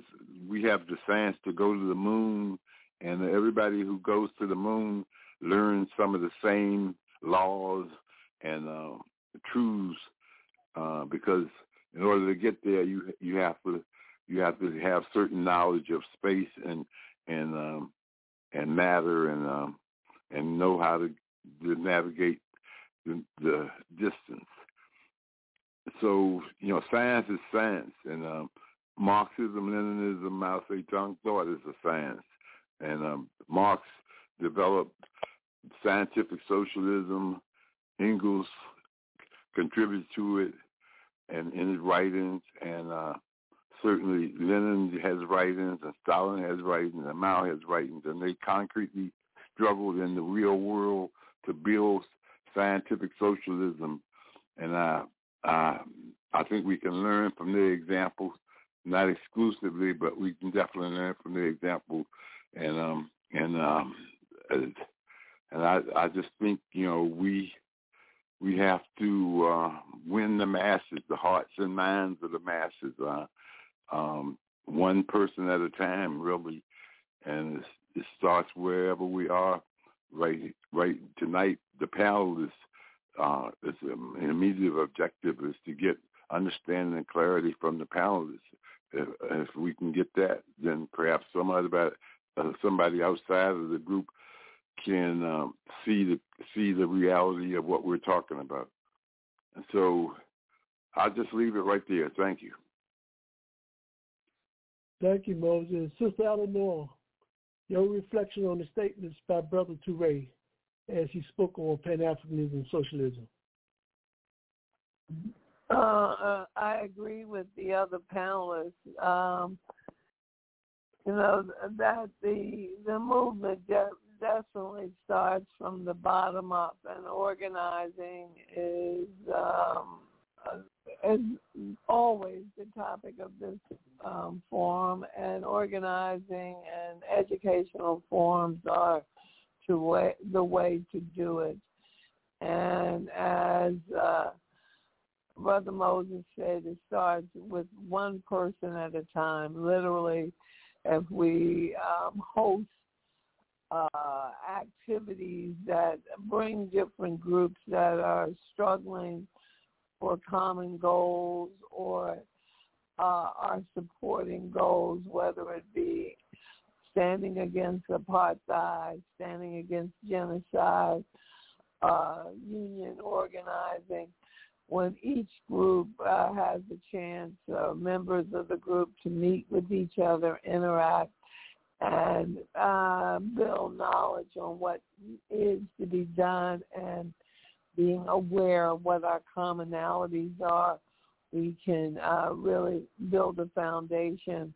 And with this being an election year, is really an opportunity to use the tool of voting to educate and mobilize people uh, by letting them know, by registering to vote and voting in their municipality, they can affect who gets elected, and even possibly in local elections, there's still time um, to run their own candidates and possibly have them elected. So you can see the power of your own uh, community uh, through utilizing uh, tools such as organizing, voter registration, and other things. Um, even if it's something as simple as organizing a uh, Black History Month block party or activity at your local library, having a reading session for the children. It's a great, it's a great thing to do. And Kwame uh, talked about organizing and how you do it from the bottom up. And I think he was really on point right there. And it just um, inspired, inspired me in listening to the other analysts in the ways to do that with the children, with the reading session at the library for the month. You know, there's so many things that can be done. And uh, Uh, Kwame definitely uh, knows that Black people have to organize themselves, and that's where it starts for us. Each Thank one, you, Sister Eleanor. We're going to continue to move forward as Kwame Ture speaks to the issue of revolution versus reform. We must definitely need to have a better understanding, a precise understanding of what is revolution and what is reform. That seems since the existence of coming here, the masses are keep being duped with reform. So let's listen to his perspective on revolution versus response, revolution versus reform, and we'll come back and have our panelists and analysts response to it. Solved. It will be solved. There's a difference between revolution and reform, big difference. In reform, a man observing a foundation, observing a system, sees many problems. But he assumes that there's nothing wrong with the system. The foundation of the system for him is a good system. Thus, what he seeks to do is to change the building as best he can, but he wants to leave the foundation intact. Example, if I came to this building, it's Ackerman Hall, is it not?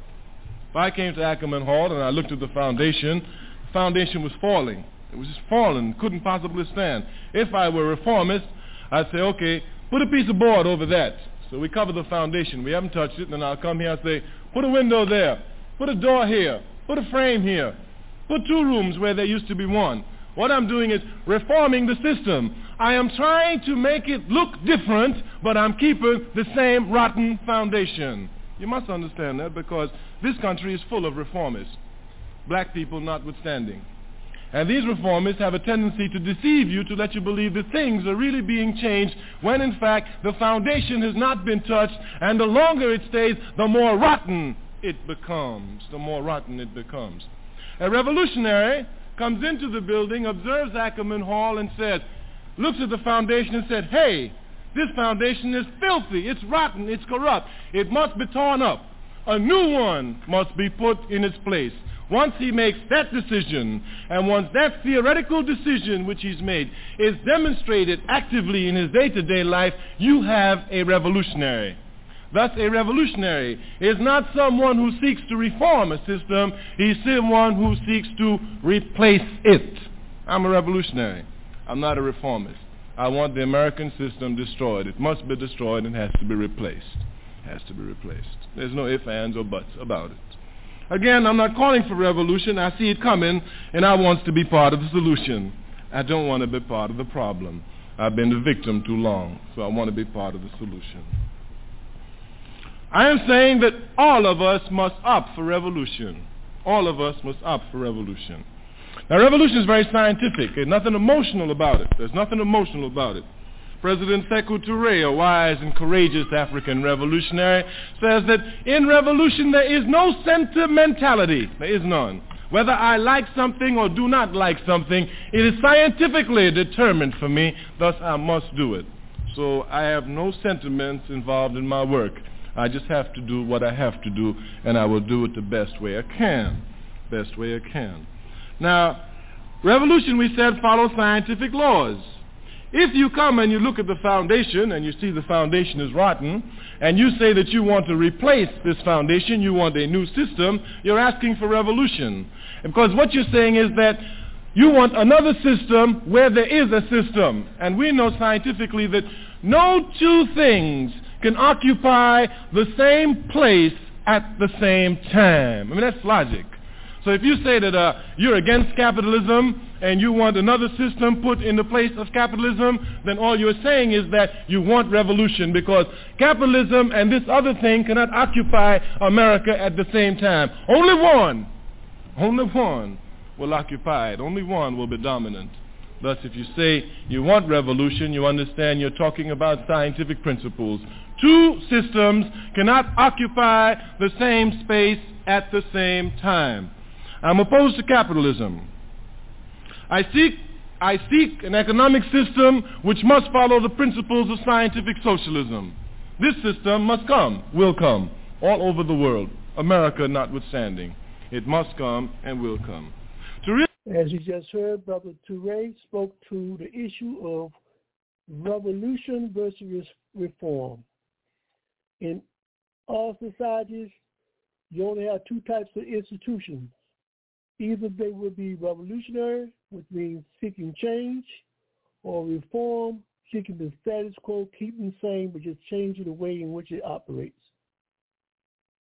For years, we've been trying to vote, seeking change, and the voting is a reform method of addressing the contradictions in the capitalist system. For years, we've been going to the courts, going to the politicians, going to the education system, thinking that it will bring about change, but what we must understand, these institutions are reform. So at this point in time, panelists, I would like for y'all to reflect on what you just heard as Brother Ture articulated his perspective on revolution, revolution versus reform. Your reflection on this his position, Brother Anthony, revolution versus reform. Me? Yes, Brother yes. Anthony, you. Yeah, okay. Uh, I think I, I think he he he, he is uh, he he's correct. And uh, and the, the fact is, a lot of uh, people confuse reform with uh, with uh, revolution, and uh, and he and he makes it distinct. Uh, uh, uh, reforms preserve the system as it is. It, uh, it, it, it may make a few cosmetic uh, changes but it preserves the system intact. And what the masses of the people want is a change in the system, a change in, in, in the system. They that they they want to they want to replace it. They want to do away with it. And uh, and that's the difference between revolution and reform. And uh, uh, you know, and uh, re- reform, uh, re- revolution can o- uh, can only take place through mass organization, and that's key. You uh, you've got to do it through a Through, through organization that has a political education program that will educate the masses of the people. And uh, reforms, uh, uh, you know, preserve the system intact, and uh, and uh, and uh, the, and they're limited in terms of uh, uh, addressing fundamental change. And that is the limitation. Reforms seek to, uh, to, to keep the system intact uh, with a few cosmetic changes necessary. Uh, for example, the, the, the difference between uh, chattel slavery and uh, sharecropping is uh, no, nothing, uh, nothing more than reform. And um, and uh, that's so it is only through organization that genuine change can come about. Thank you, Brother Anthony. We will move to Brother Haki. Your reflection on the discussion of reform versus revolution, and how do you see the difference between the two? Well, Brother Africa, I mean, what can what can we add to discussion around reform versus revolution? Uh, let's start with reform. You know, one of the things, you know, when we talk about reform, essentially, we talk about a validation, revalidating the system. Certainly, one of the problems when you talk about valid, validating the system in the context of voting, one thing we have to fundamentally understand, if a politician's position is that there's nothing wrong with the system, you know, except all you need a few tweaks, a few tweaks here and there, then, of course, uh, for him, um, when you talk about revolution and you talk about systematic change, such a politician would never support uh, revolutionary change because it's not his or her interest to support revolutionary change because they fundamentally don't see a problem with the system. And so that is a problem. And also, when you, when you talk about the fact of reality is when you talk about the context of voting, let's keep it, let's keep it real. When you talk about interest, uh, the interest of politicians doesn't often square with the interest of the masses of people. For politicians, is a is an opportunity in terms of enhancing one's power, but possibly enhancing one's bank a bank account. So their motivation is totally different in in, in, in terms of what they what they what they what they express. Uh, so clearly, when we talk about you know fighting for the interests of the people, there's simply no no there's no profit in fighting for the interests of the people. So why would a politician fight in the interests of people when there's no profit in it? So voting is, is probably one of the most rev- most reformist uh, mo- most reformist things that we can do in terms of political change in society. It doesn't mean that it, it's a strategic value in terms of getting people to do things to work together in harmony. It has strategic value, but it's not going to lead. It's not a panacea in terms of being bringing to existence, you know, a new social order. It's not going to happen based upon voting. And let's be very clear on that point. And we're talking about whether we're talking about a state level, a local level, state level, or a federal level. Uh, the game, the game, the game is pretty much the game is pretty much uh, determined. You know, uh, even if you don't vote, the game is pretty much determined. Now, in terms also in terms of reforming, you know, one of the things, you know, when we talk about reform, you know, in this in this in really in a, in a really esoteric sense, you know, often you know people move, you know, you know, yeah, Africans move to upscale neighborhoods thinking that they've made it, and not understanding that the fundamental barriers or the fundamental institutions that adversely impact on the lives of African people hasn't changed. So you live in an upscale neighborhood. Uh, your children still have to compete in the real world. And so even though you think those advantages of living in an upscale neighborhood is going to afford your children, the bottom line is when we talk about human behavior, human attitudes, particularly when it comes to question of race in American society, your kid stands to your, your kid your kid stands to be at a, at a, at a, at a at the at a uh, at a um, uh, um, at a, at a, at a uh, uh, not in a very good not in a very good uh, in a very good position, because in fact what you essentially did is disempower that child to understand the reality in terms of how the society is organized. And without understanding in terms of how the system is organized, there's no way conceivable for that kid to stand up against those forces which are alienating, those forces which are negating, those forces which are uh, devastating to that child, to that to that young person's uh, psyche. So clearly, so you don't do your so you don't do your children any good because your upscale neighbors who just simply abandoned in terms of the importance in terms of the revolution. And, we're, and likewise, I would add that you know one of the things when we talk about you know cult when we talk about cultural nationalism. Cultural nationalism is good in terms of identity. I mean, it's very, very good in terms of identity. But in terms of giving us to the point where the understanding necessity revolution, then that's where the problem comes in.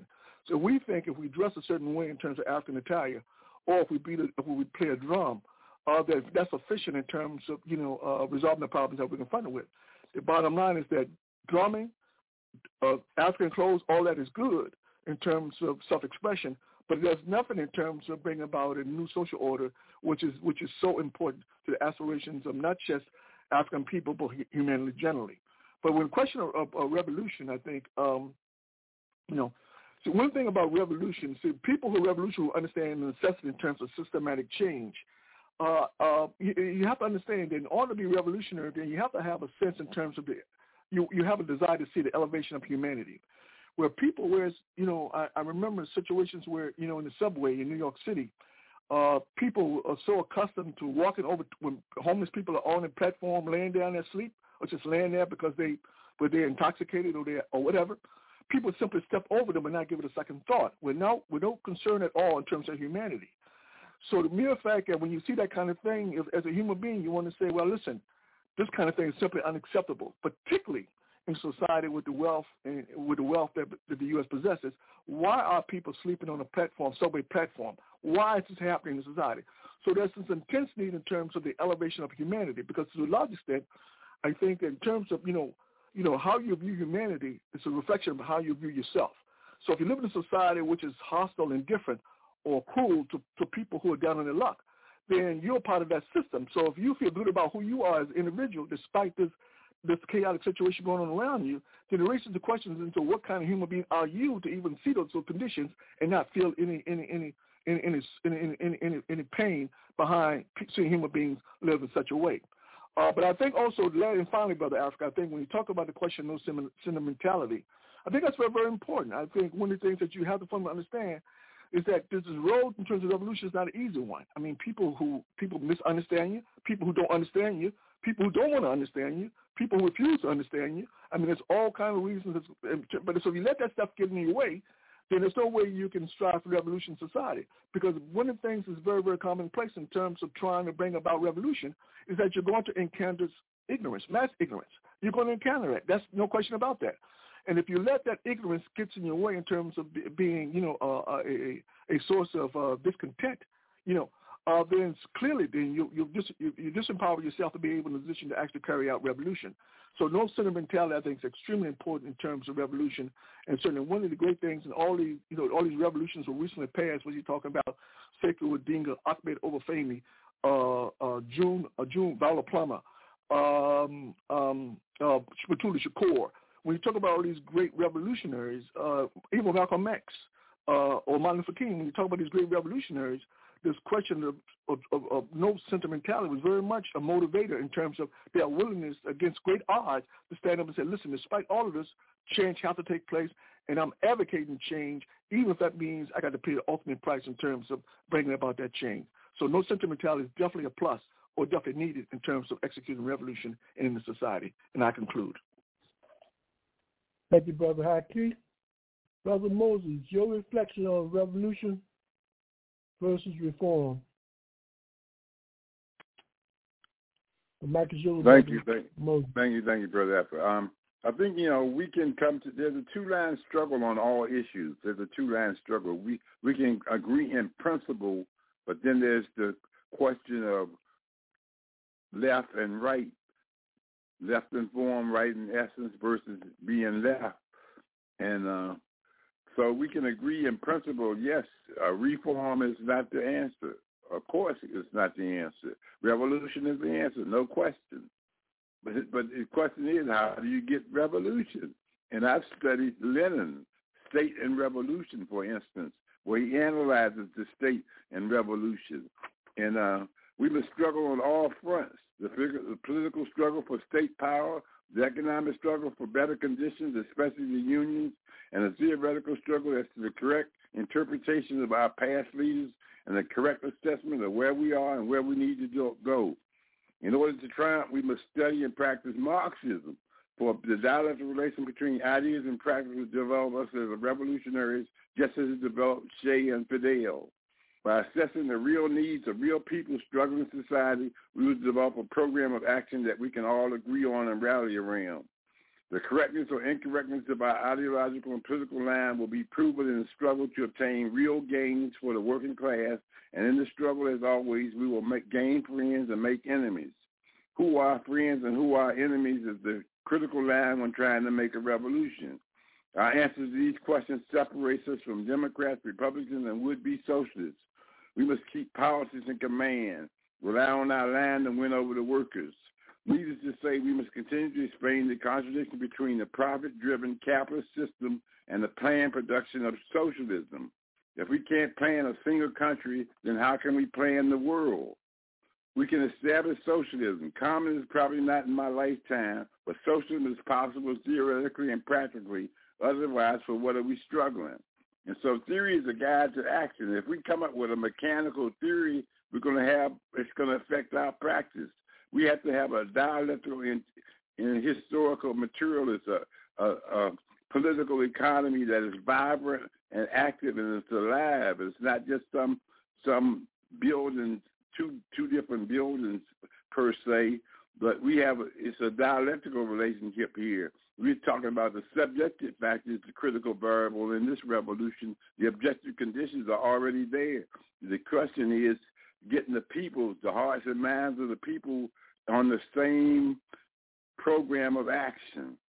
And um, that can't be done by staying on the sidelines and criticizing. And that, and um, the vote is one of the most powerful weapons we have. As they say, we went from picking cotton to picking presidents. And um, and um, if you don't recognize it, that's, I can't reverse correct versions. I got to do what I got to do, and I don't have time for it. So later on. Thank you. Thank you, Brother Moses. And Sister Eleanor, your reflection on religion, reflection on revolution versus reform. Sister Eleanor. Well, I think uh, it's been very well stated, and then we've come to a, a wonderful point when uh, with uh, the last panelists, all three panelists were terrific. But uh, when we talk about revolution, yeah, we got to do it with organizing labor, whether it's unions, the economic policies, but this vote, which is a reform, but it's a real tool because it allows you to take over and have an impact on your immediate community, on your immediate life. And uh, it's an excellent tool to building a revolutionary movement. It is simply one tool in the toolbox.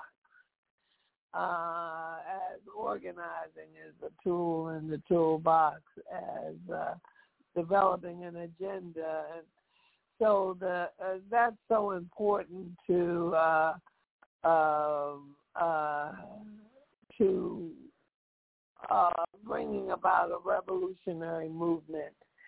You see that in the United States, using it as an example, since twenty twenty, The the reformist tool of voting is being restricted in uh, states throughout the nation because they realize, uh, the fascists realize what tool it is and what type of change it can possibly bring. And um, it's not so much what party you vote for or vote with, but it's uh, what kind of policy you can affect in your community. Um, educational policy, environmental policy, uh, things that are very important. Uh, women's rights and issues. You see, for example, municipalities throughout the United States have stood up against uh, the embargo against Cuba and taking Cuba off of the state terrorist list. That was done through the use of the reformist tool uh, of voting. That's how you get the city councils and the mayors and uh, persons to vote that as, through as a legislative policy, something they chose to do. That was something to uh, put a tool that the masses were able to cause, were able to affect. So, uh, yes, we have to be careful that we do not settle for petty reforms. Um, as one of the analysts said, sharecropping, Brother Haki said sharecropping was just another form of slavery. Yes, it was. Now, the prison industrial complex is just another form of slavery. You see that the prisoners are readily producing lingerie. Uh, I believe Victoria's Secret, other products are produced in prison. It's up to the uh, people organizing and labor to see who their co-workers are, and if their prison industrial complexes producing some of the goods that are being sold by their employer, they don't go out and quit their job, but they definitely make sure that they do not consume any of those goods. You know, so we have to use our dollars, use our votes, use our organizers to build a revolution. And we need millions of people to be involved to bring about a revolutionary change in the United States, for example. And we see in Africa the wonderful tool that's bringing about change across Africa that's looking beyond um, state or nation boundaries, and that's the Internet.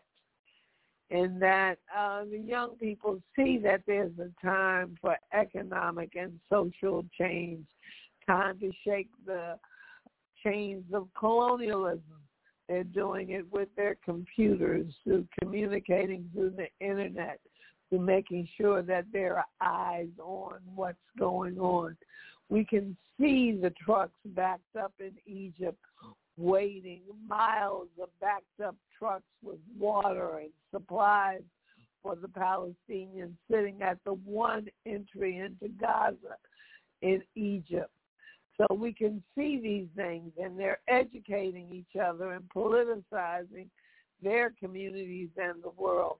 So there are many tools, and we see the Internet as one of the newest tools. It's a dangerous one, but when truth and fact is distributed, it informs and educates folks.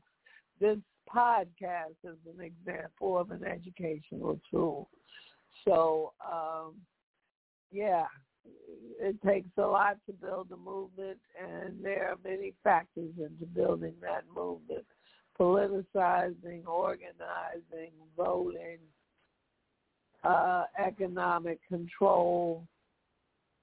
All of those things are part of uh, building a revolutionary movement, and others. Thank you, Sister Eleanor.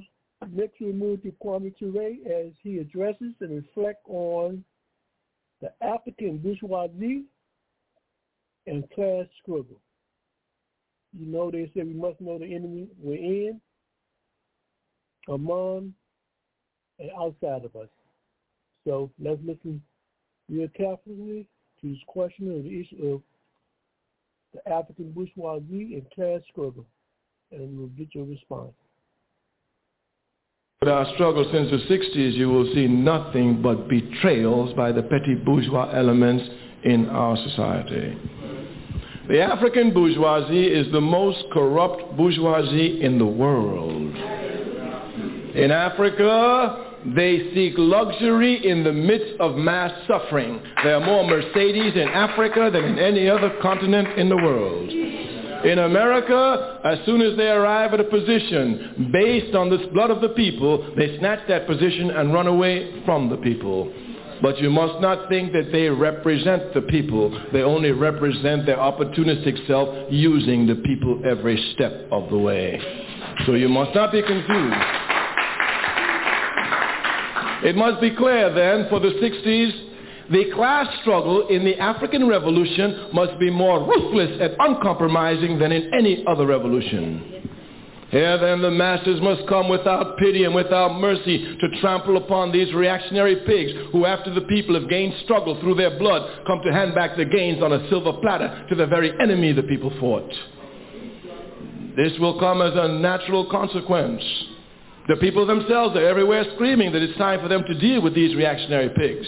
Even in America, they say, our leaders must be held accountable. They're only saying here that these people must be accountable to those who made it possible for them to get there. Thus, not only is the revolution inevitable, but it is clarifying itself and it is qualifying itself. For the African masses everywhere, the clairvoyant position now for class struggle has become inevitable and irreversible. The petty bourgeoisie everywhere will be running for cover, but the masses will spare them not. Consequently, we who have dedicated our lives to the people's struggle, we who, knowing that the people will always be free, we, understanding that we must make a contribution to qualify our struggle since the sixties, have been, ded- have been dedicating all our energies to only one task, the organization of the masses of our people. The organization of the masses of our people. We are not running for mayor. We're not running for president. No changes can come from the top down. We're not stupid. Changes can only come from the bottom up. The masses and the masses alone can make them. If you want to learn something from the sixties, the lesson is simple. Organize the masses of the people. Thank you. You have just heard Brother Kwame Ture gave his reflection on bourgeoisie and class struggle within our community. Brother Anthony, from your understanding, maybe for our listening audience, maybe you can explain what is the what, what is the petty bourgeoisie and your reflection on this issue of the bourgeoisie and the question of class struggle as it relates to our people. Brother Anthony, your reflection. Sure. Uh, the petty bourgeoisie are uh, are are basically uh, that se- uh, that sector of our community that aspires to be the bourgeoisie. The bourgeoisie in a in a capitalist society are the are the few who own and control the means of production in society. They own the factories, the banks, uh, the institutions of society. And the petty bourgeoisie want to be them, to be like them. And uh, and so this is where, uh, and uh, as capitalism develops, the class struggle intensifies, because wealth becomes more concentrated as capitalism develops. And uh, there are fewer crumbs to go around. And uh, and so uh, so that uh, so so that's why the the class struggle intensifies. Uh, because uh, because resource uh, uh, because of the concentration of resources in the hands of the few, there's less uh, uh, available for the masses, And uh, this is, in essence, what the class struggle is about. And uh, it's about, uh, you know, uh, how resources are distributed in a given society. And uh, this is uh, capitalist societies entren- and capitalism is entrenched right now. And, uh, you know, the workers are, are, are at odds with the system. That is where the class struggle comes into play. And, um, yes, um, the petty bourgeois uh, elements are those, are, are, are, are those sectors of the community that that aspire to be like the bourgeoisie. They can't be, uh, you know, uh, just, uh, you know, um, uh, you know, simple, uh, you know, the math, uh, you, you know, uh, put, uh, you know, puts that constraint on that. In addition, there are uh, political factors, such as uh, race and ethnicity, religion, language, that uh, put a that put a, an additional constraint on who can become part of the bourgeoisie.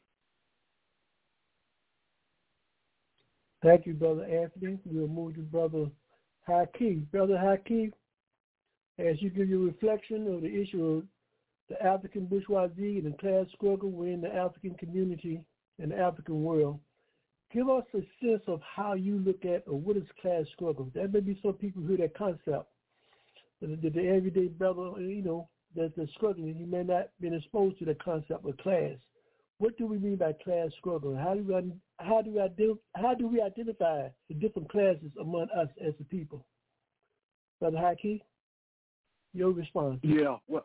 Yeah, well, in the, in the simplest terms, uh, in order to under, understand class struggle, I mean, uh, the class contradiction, class struggle, one thing we have to first understand is that we all have our perceptions.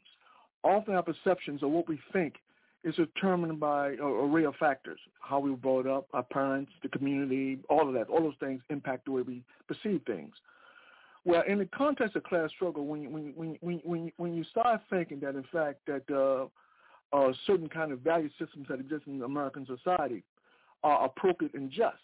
And once you embrace those value systems, then you can pretty much uh, uh, uh, you can pretty much uh, um, uh, justify almost anything under the sun.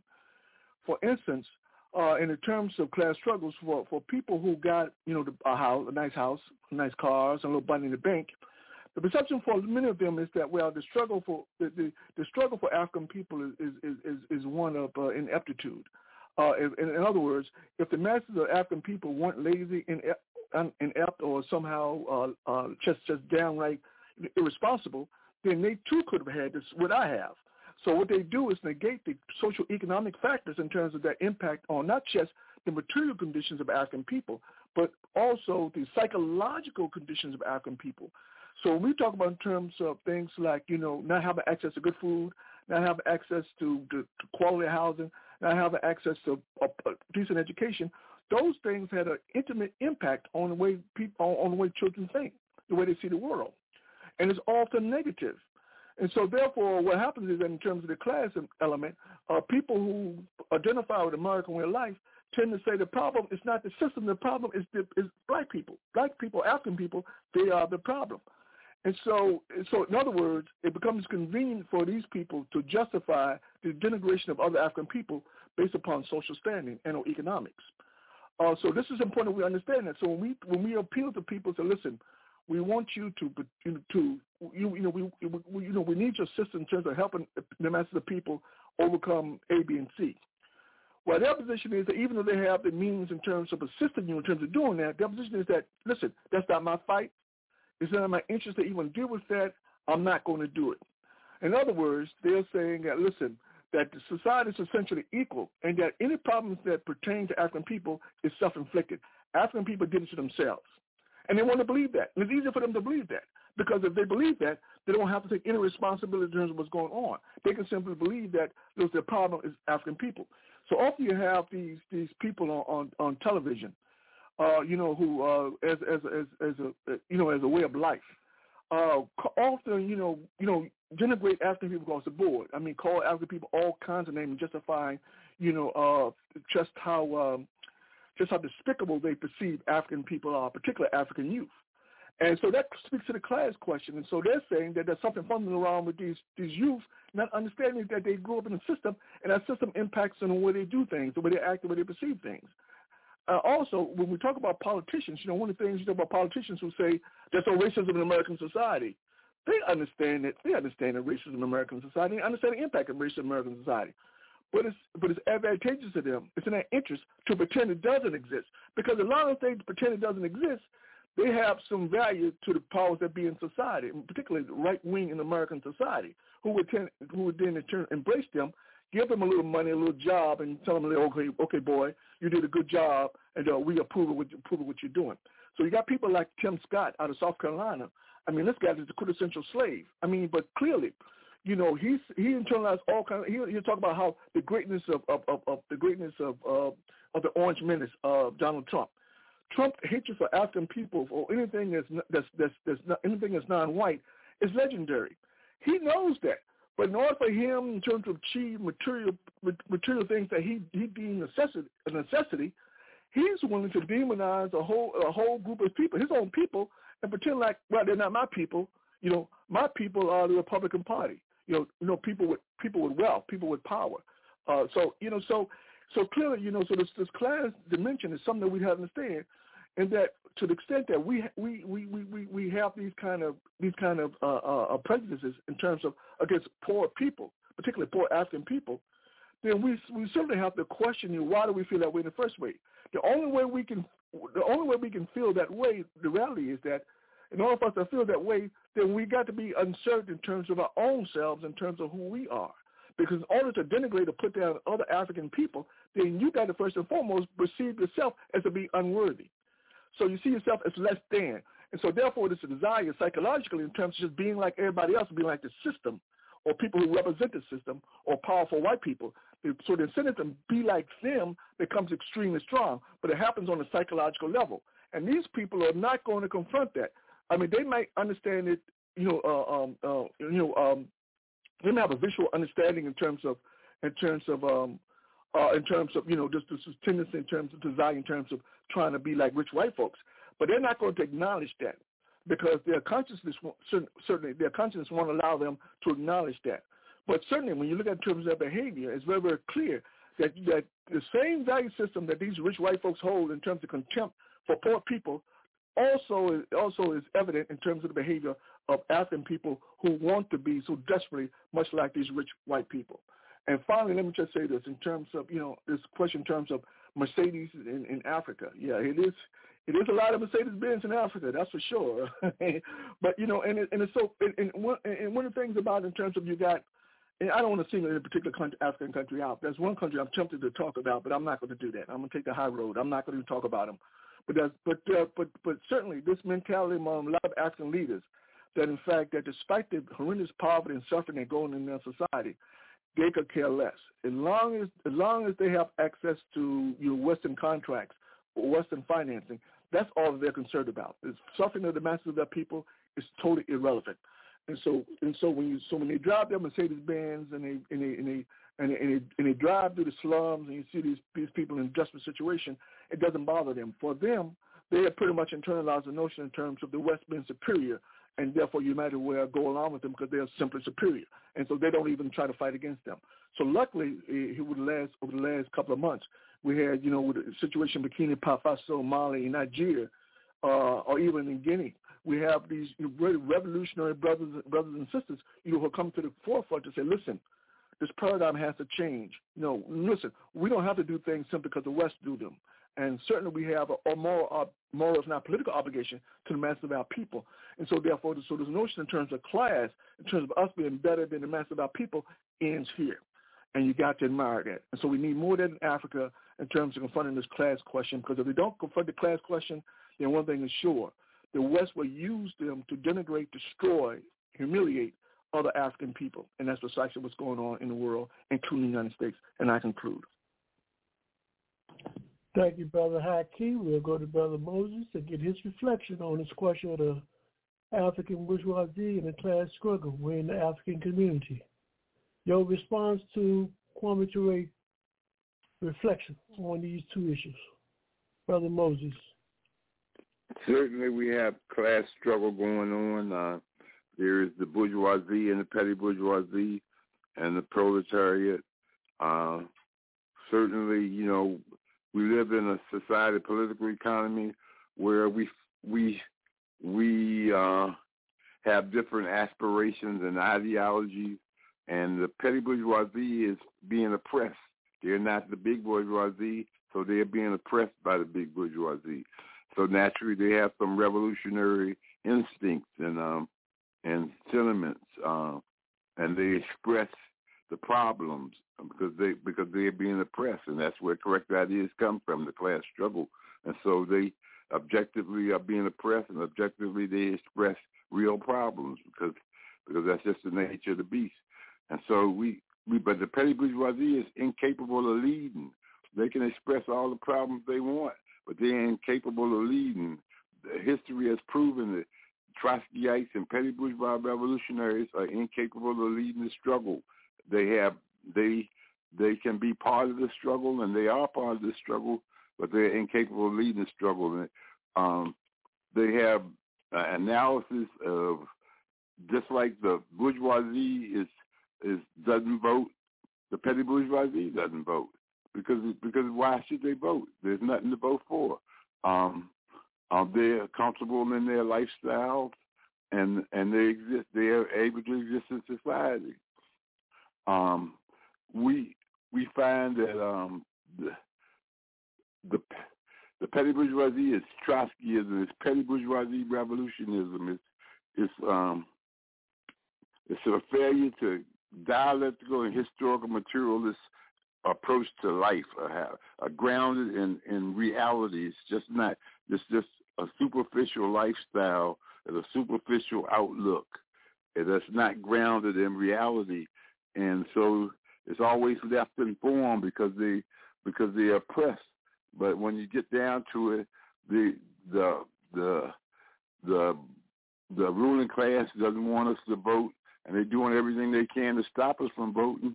And the petty bourgeoisie is, is acquiescent, and, and anything the bourgeoisie says, they basically say, oh, that's they don't want us to vote, so we have no rights, and uh, let's just go back to Africa.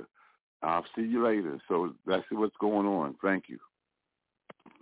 Thank you, Brother Moses. And Sister Eleanor, your response to the African bourgeoisie and the class struggle within the African community. Well, you know, again, the analysts are all on point, and uh, and Brother Moses just concluded with a very interesting the, the reality, and that is, is that the bourgeoisie and the petty bourgeoisie, they don't have to vote because they're comfortable. Bourgeoisie just calls those in charge and asks and tell them, instruct them on what they're they're. they desire.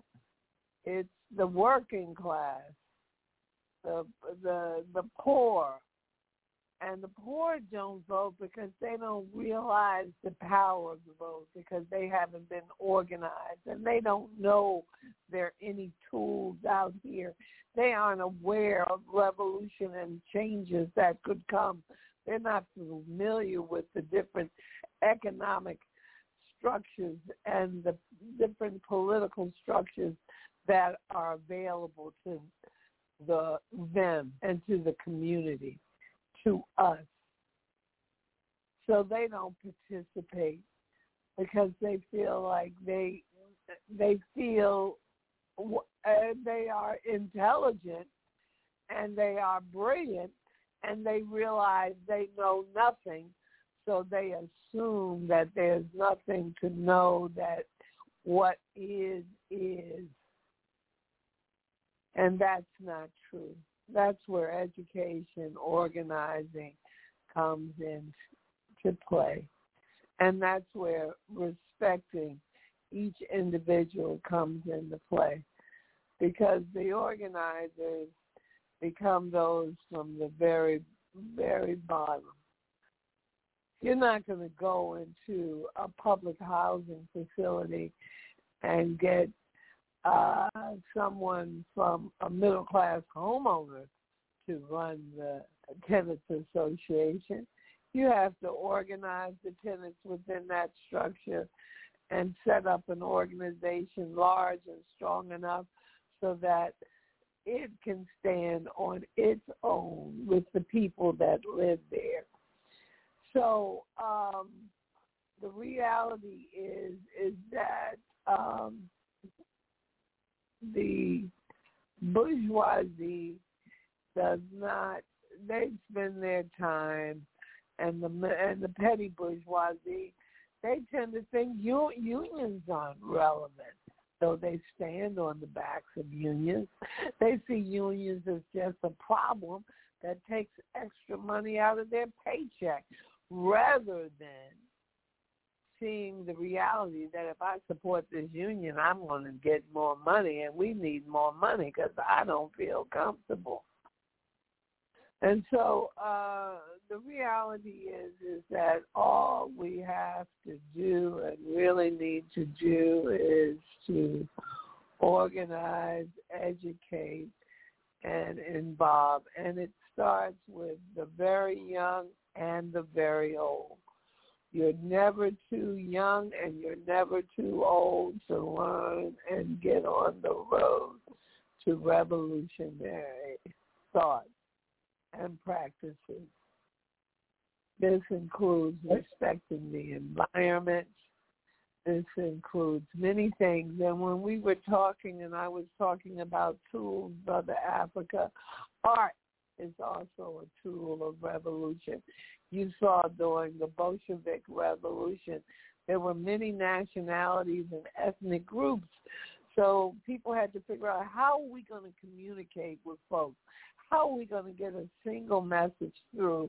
And this was in nineteen seventeen, in another century. And uh, they did it through the arts.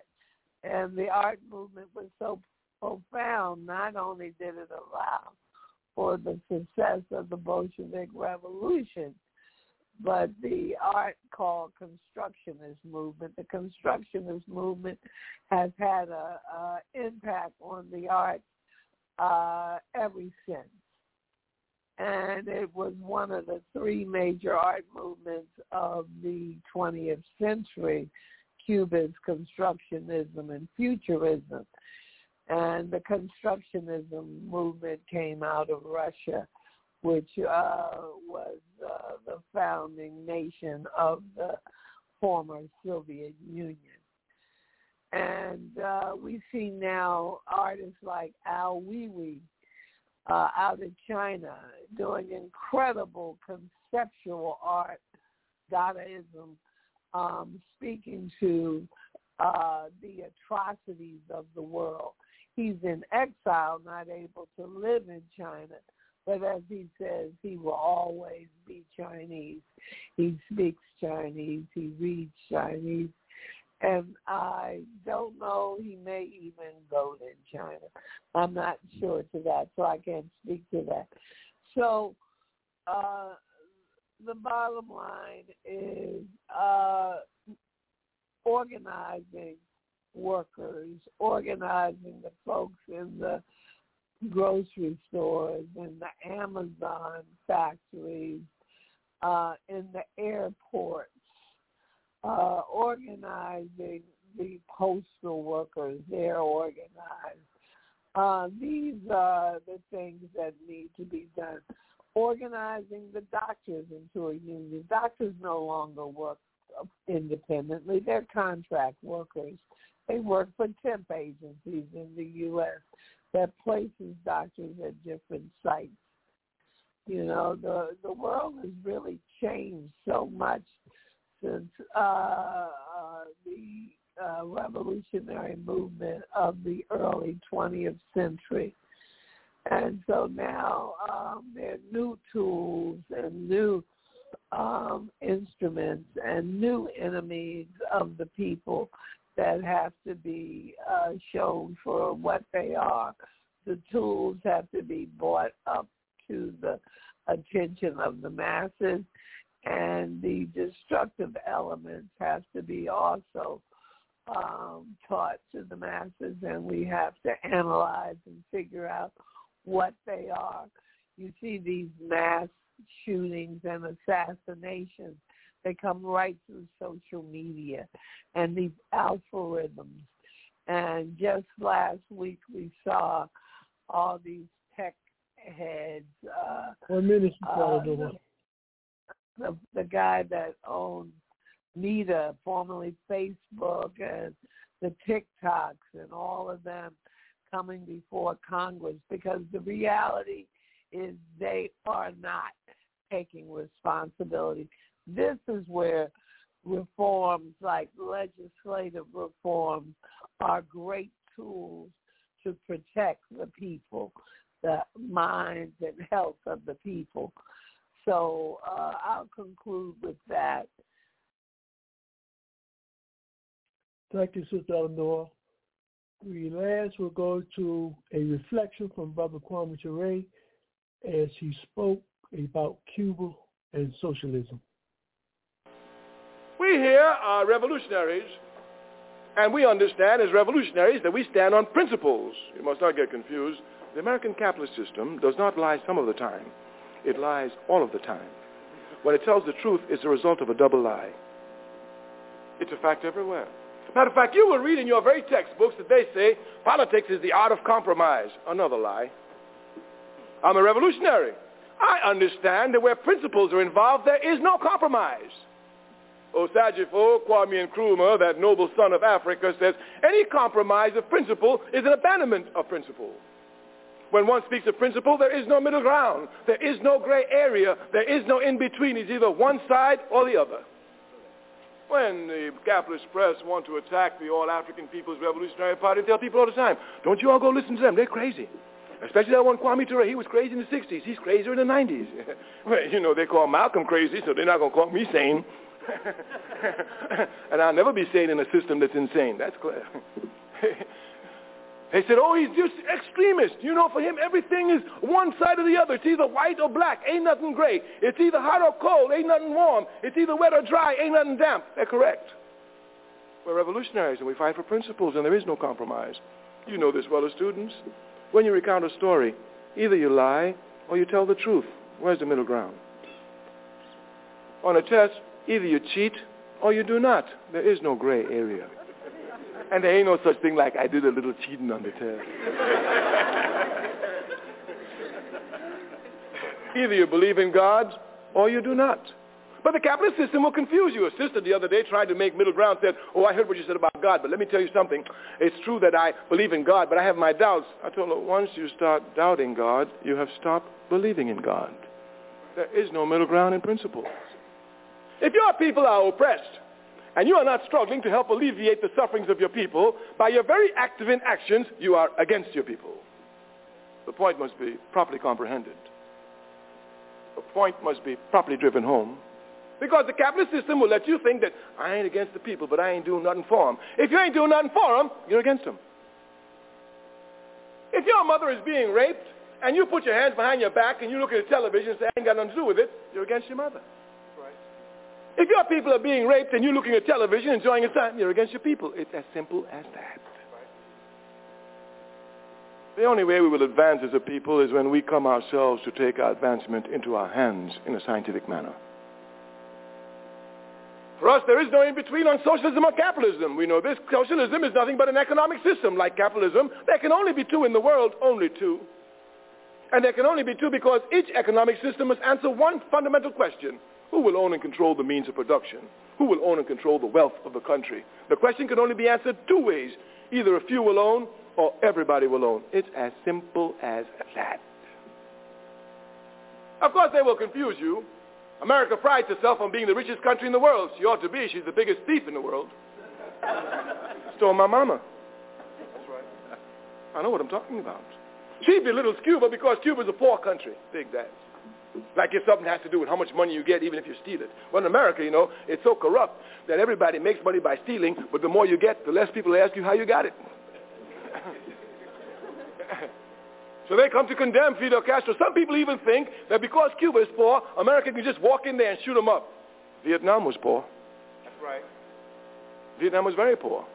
When I was in Vietnam, North Vietnam, because, you know, I didn't go to fight the Vietnamese. They ain't did me nothing. I know my enemy. I'm not confused. Right. Right. I'm not confused. When they call me, listen, I was in Mississippi getting terrorized trying to get my people to vote.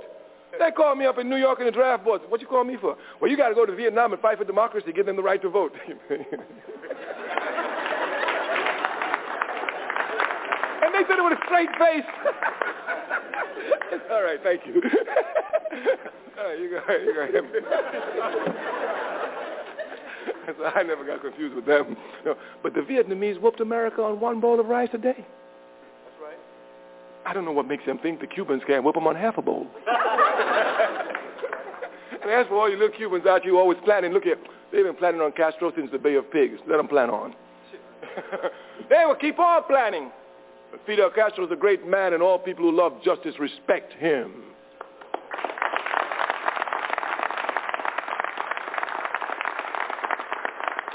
Look at the situation. Cuba is a poor country. Of that, there is no question. But do you know, in Cuba, every child from the time they're born until they die will have perfect health care, free of charge to every level. They won't even pay for medicine. It's a poor country. Cuba's a poor country, but if you were a student in Cuba, you wouldn't pay a penny for your education. Not a penny. When you look at poor Cuba and see its concern for its citizens, and you look at rich America and see its homeless, of which Cuba has none, you can see the difference between capitalism and socialism.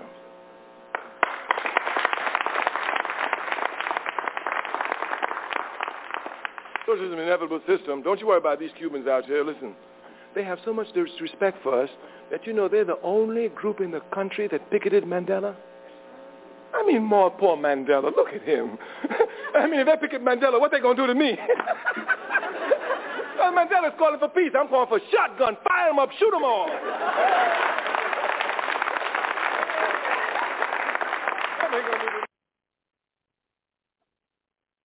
Welcome back to Africa on the Move. We'll listen to some reflections by Brother Kwame Ture as we begin to celebrate this month of African History Month.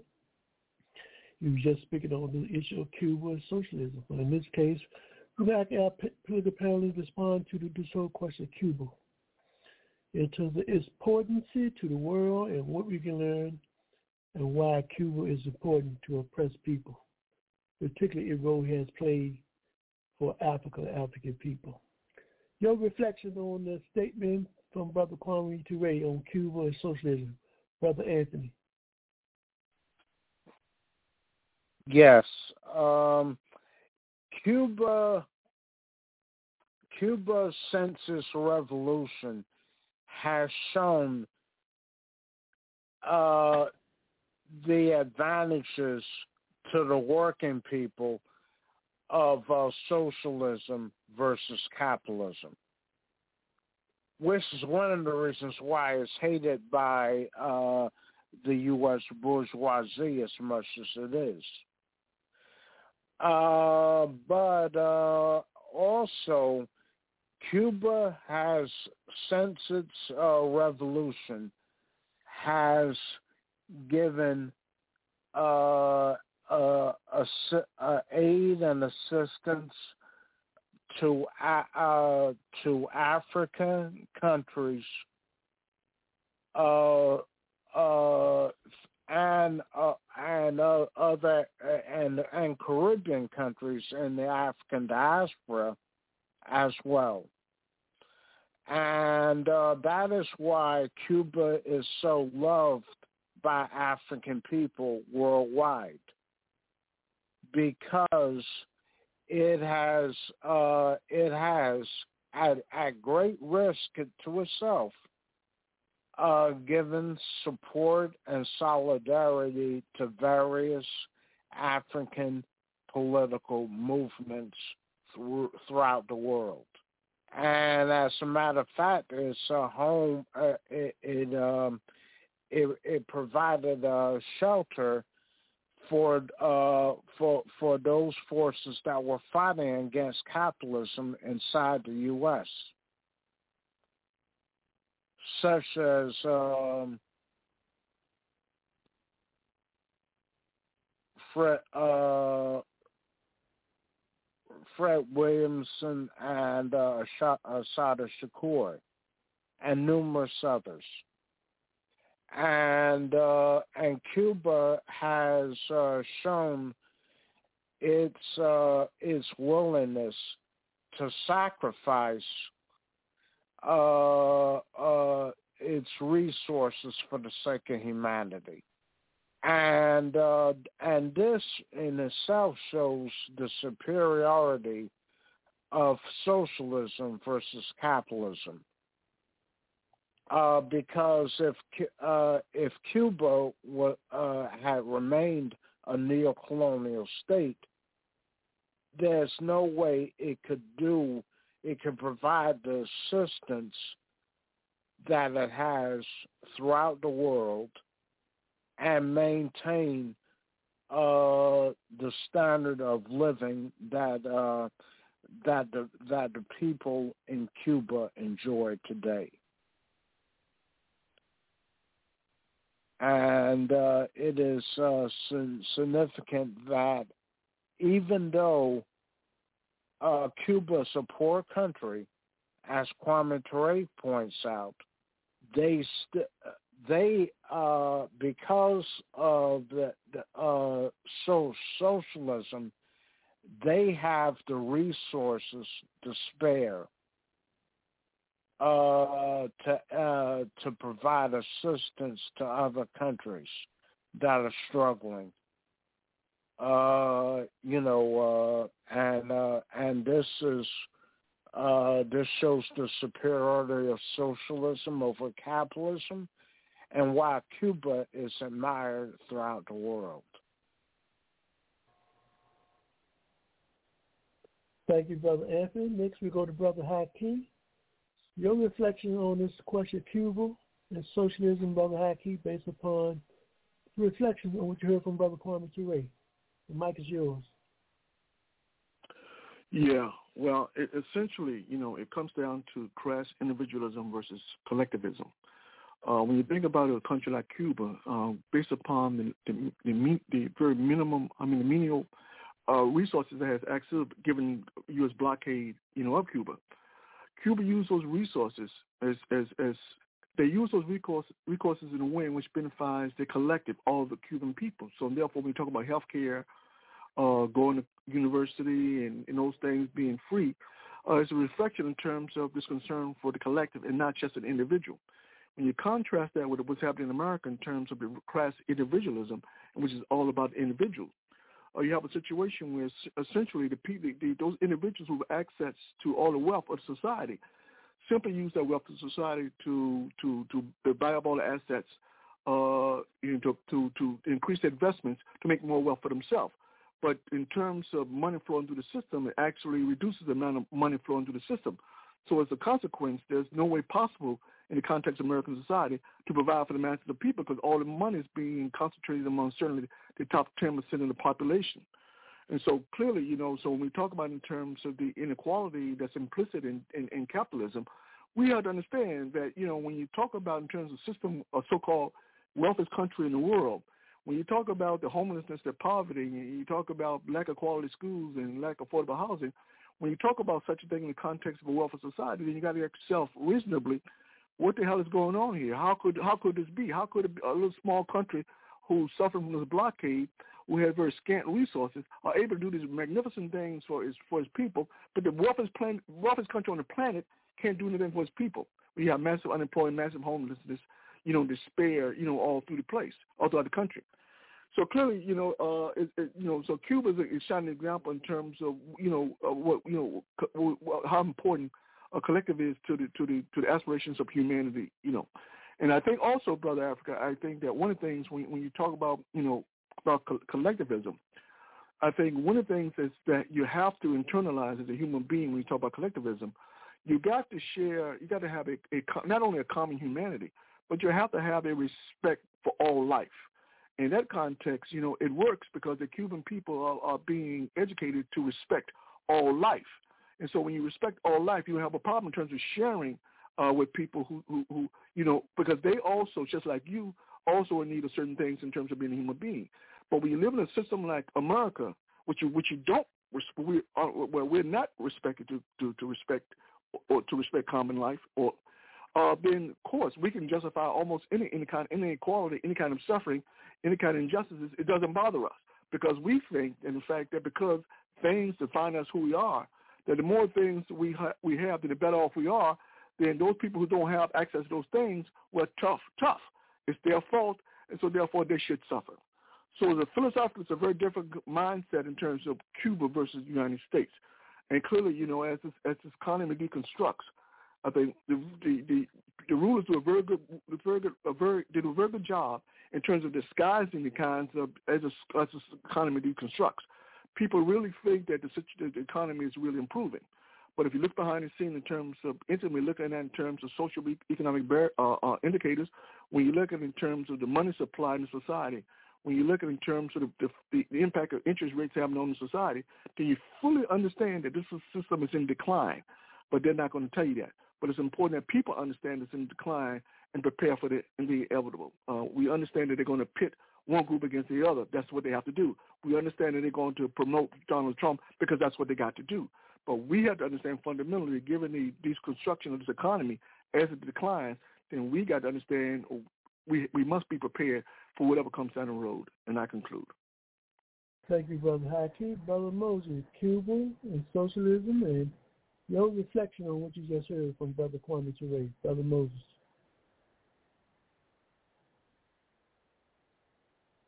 Are you there, Brother Moses? All right, let's go to um, Sister Eleanor. Uh, hello, Ladies hello, hello. Hello. Yes, Brother Moses. Nice yeah, um, I... Uh, I think, you know, we have to recognize that uh,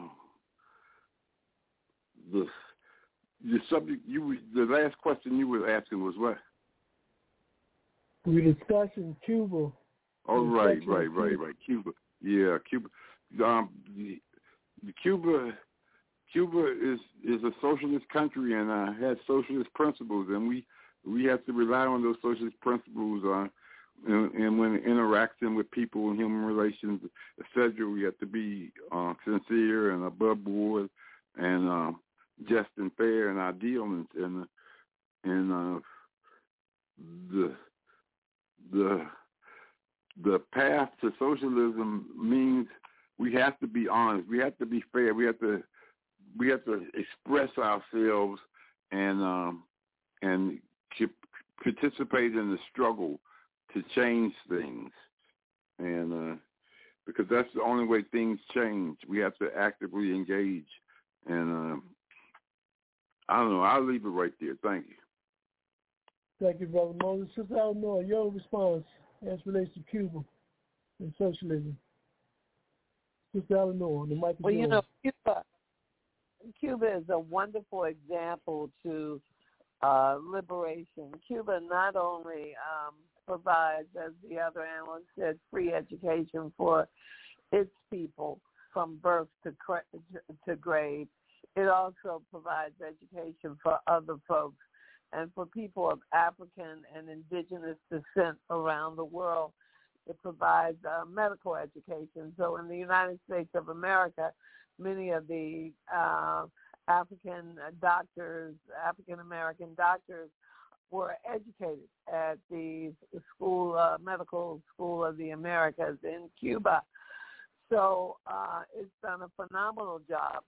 And uh, in terms of imperialism, when you look at U S imperialism and compare it to the Cuban economy, you see here we uh, homelessness is a growing problem, and it has become a part of the cultural and social economic paradigm that com- homelessness has actually been incorporated into the economic system, where the homeless are required to work to continue to be homeless and live.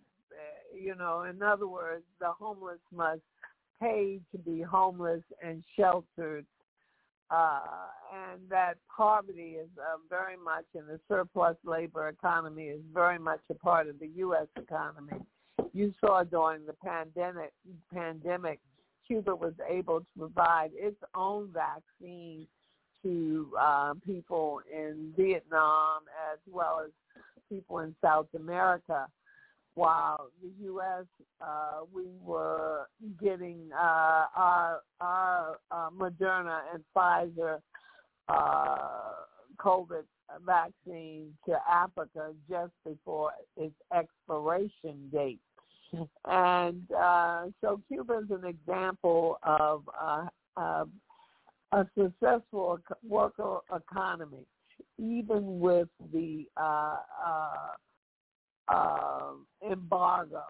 Now, I can't imagine what the world would see without the embargo, but you can see when you use Cuba as a, a, a nation-state model, comparing it to the United States as a nation-state, how uh, people are better educated. Um, they have access to transportation and other resources that are not available in the United States. We spend such a great amount of money on militarization, militarization of the police in the United States, as well as just uh, on our military. We have a, uh, a military-driven economy. And um, everything in the capitalist economy is based on poverty. The prison industrial complex is based on impoverished prisoners. We went from sharecropping to uh, the prison industrial complex.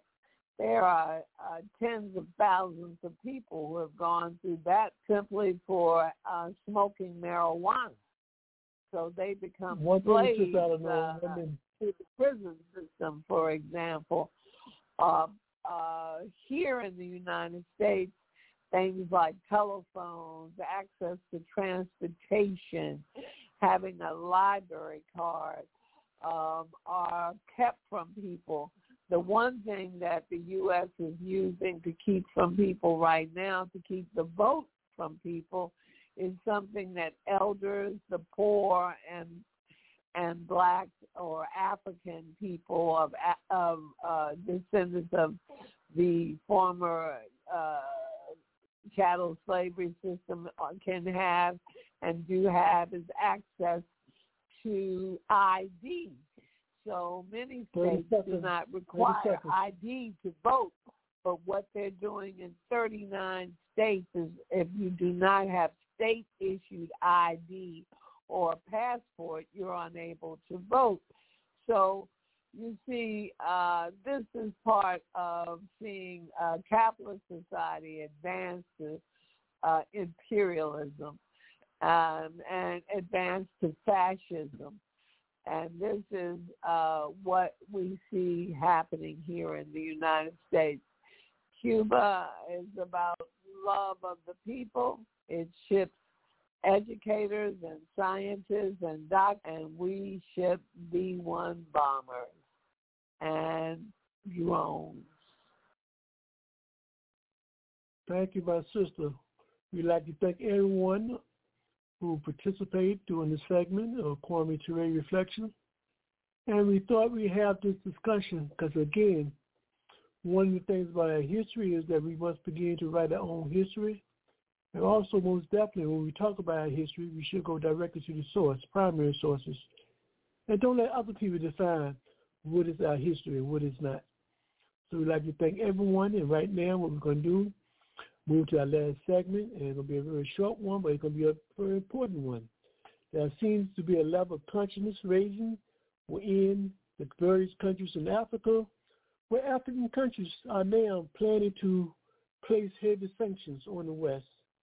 Is this a good idea, and how can we support that? That's the question we would like to ask our political panelists and analysts today when we come back.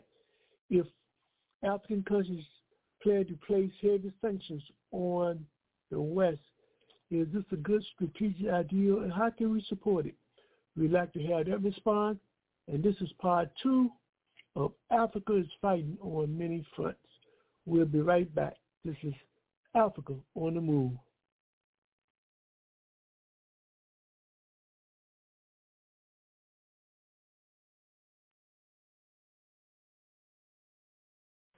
If you think of the Middle East in this modern time, you can't help but say the word Palestine. People there have lost their land, some have lost their home. They live in other countries, their freedom almost gone. Palestine, Palestine. Needs her freedom. Palestine, Palestine needs our love, needs our love. Palestine, Palestine needs her freedom. Needs her freedom. Palestine, Palestine needs our love. Needs our love. There seems to be no answer to give us the reason why people cannot live, so no one has to die. We've got to take a stand for freedom, take a stand for truth, take a stand for justice. That's what we've got to do, 'cause Palestine, Palestine needs her freedom. Needs her freedom. Palestine, Palestine needs our love, needs our love. Palestine, Palestine, Palestine needs her freedom. Needs her freedom. Palestine, Palestine needs our love. Needs our love. People of all countries, of every race and creed, we need a new beginning. Let us plant the seed. Plant the seed of love, and let that love seed grow. Plant the seed for everyone, so all the world will know that Palestine, Palestine needs her freedom. Needs her freedom. Palestine, Palestine needs our love. Needs our love. Palestine, Palestine needs her freedom. Needs her freedom. Palestine, Palestine needs our love. That's right. Palestine needs our freedom, needs our love, needs our support, and let's organize so we can be effective and helping to relieve the suffering of the Palestinian people. Welcome back to Africa on the Move. We only have a few minutes left. But the one the crucial question that we want to ask today, we want to direct our listening audience to go to YouTube and check out this video that is titled African Countries Plan to Place Heavy Sanctions on the West. Now, many times we often wonder how can we go about liberating ourselves from Western, Western powers. There seems to be some level of continuous raising, raising, raising that is taking place on the continent, where one of the valuable tools we have among ourselves is our own natural resources. And they begin to look at, should we too use the game and the tool of sanctions to punish the West and position ourselves to be in a better position to get respect and to be equal when it comes to economic trade? So panelists, I ask y'all to be real disciplined, take about a minute, minute and a half, and just give us your response to this question. Should African countries use sanctions as a tool against the West? And how can we support them if and when they do? Brother Anthony. Oh, uh, um, could you repeat your question, please? Sorry.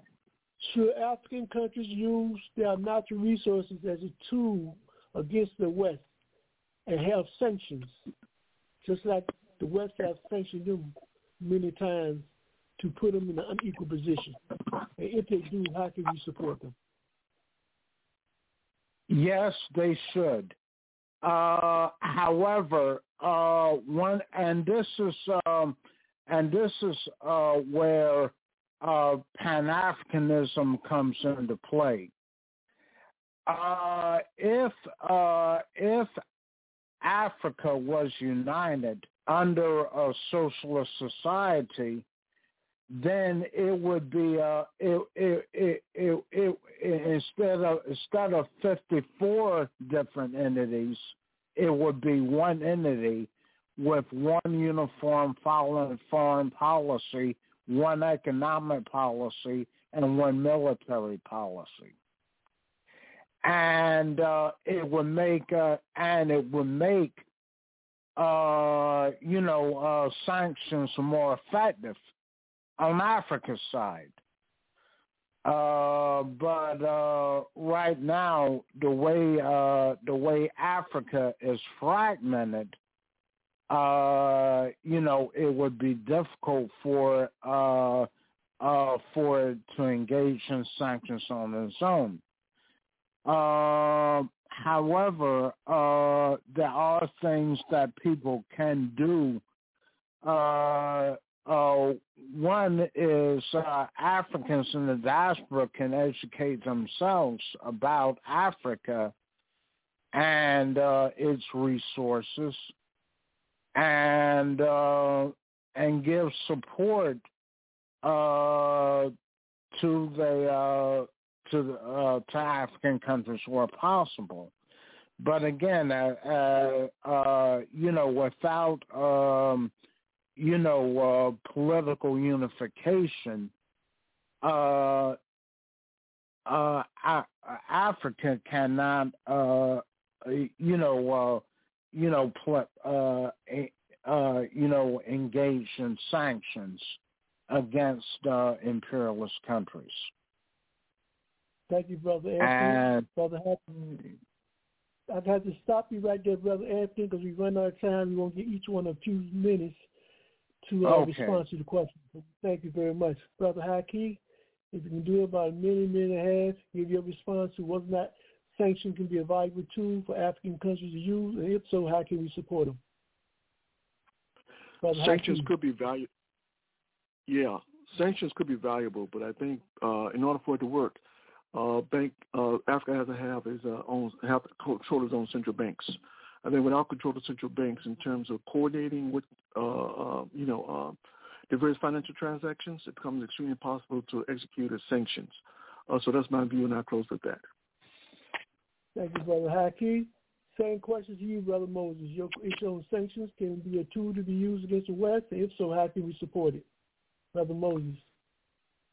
Yeah, I think this is definitely a tool that the West has been using against Africa, and we have to tit for tat struggle against these fascists, and uh, still we need to boycott the best and sanction Israel. That's the first first line that we need to go agree on. But yes, sanction is a tool, and we must use it. Thank you, Sister Eleanor. Your response. You got one minute, Sister Eleanor. Your response. Yes, sanctions are a tool that Africa can use against the West. Uh, use their commodities as a tool and set a base price for commodities, but that has to be done collectively where um, there is an alliance, starting with uh, uh, uh, Niger. That, uh, uh, what's the, the bottom line going to be for titanium? What's the bottom line going to be for uh, for commodities that are essential to running our cars, lighting our homes, uh, to cobalt and these things? Yes, it is a real possibility, but it depends on collective work and the, and the individual nations divesting themselves of the colonial uh, leaders that are vested with Western nations when they are, as they are uh, voted out or removed from office. You will see uh, new leaders over. You'll see uh, sanctions against the West, and definitely, um, like uh, it's tit for tat, as Brother Moses said. What's good for the goose is good for the gander. So it's time to start shutting off the resources and uh, eliminating. It can also be an excellent tool against the I M F, the International Monetary Fund, and the World Bank. Thank you very much, okay. Sister Eleanor. And to our listening audience, we'd like to thank you for allowing us to come to your homes this evening where we can speak, where we could speak truth to the powerful and the powerless. We'd like to make a quick announcement that for those who are interested in going to Cuba, the African Awareness Association, in conjunction and working with the Million Woman March in supporting, in supporting them, and they are organizing a freedom ride for all students, African students, women, activists, who would like to go to Cuba and participate in some of the important events that are coming up, like for May Day, that will be uh, May the first. The trip will take place from the twenty-seventh of April to May the fifth. If interested in going to Cuba, please email national M W M at A O L, email the Million Woman March, the movement, and they will send you information about the trip. Also, we'd like to say congratulations to the twenty-fifth anniversary to Venezuela, and we wish you many more. And for more information on an excellent article that was written by the All African People's Revolutionary Party and giving a salute to their twenty-fifth anniversary two days ago on the fourth, please go to their website at w w w dot a dash a p r p dash g c dot org. And last but not least, again, we'd like to ask our listeners to help spread the word, help get our listenership by sharing our program with your network. If you would like to have copies of this program and others, please just email us at Africa On The Move two at gmail dot com. So until next time, like always, we will give you information so that you can use it as a tool for liberation. We understand the best weapon that you can give your people is to be organized, so let's get organized. And again, please check out this article, African Countries Plan to Place Heavy Sanctions on the West, on YouTube. So until next time, we will continue to go forward, Apple, backwards, and Apple. This has been Africa on the Move.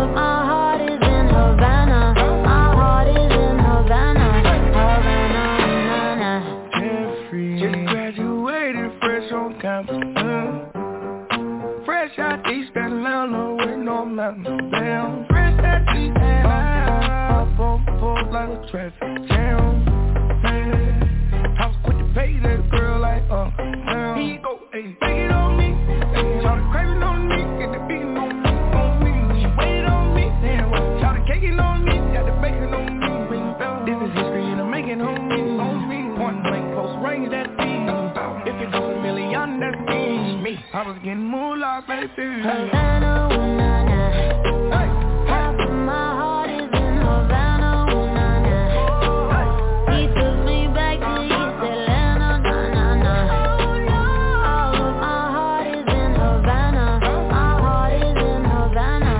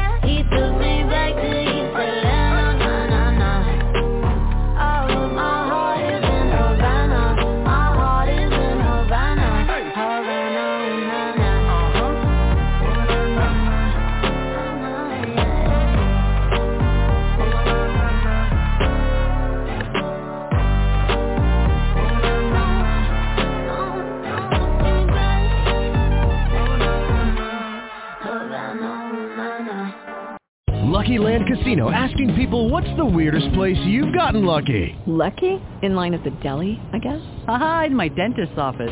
More than once, actually. Do I have to say? Yes, you do. In the car, before my kids' P T A meeting. Really? Yes. Excuse me, what's the weirdest place you've gotten lucky? I never win and tell. Well, there you have it. You can get lucky anywhere, playing at Lucky Land Slots dot com. Play for free right now. Are you feeling lucky? No purchase necessary. Void where prohibited by law. eighteen plus. Terms and conditions apply. See website for details.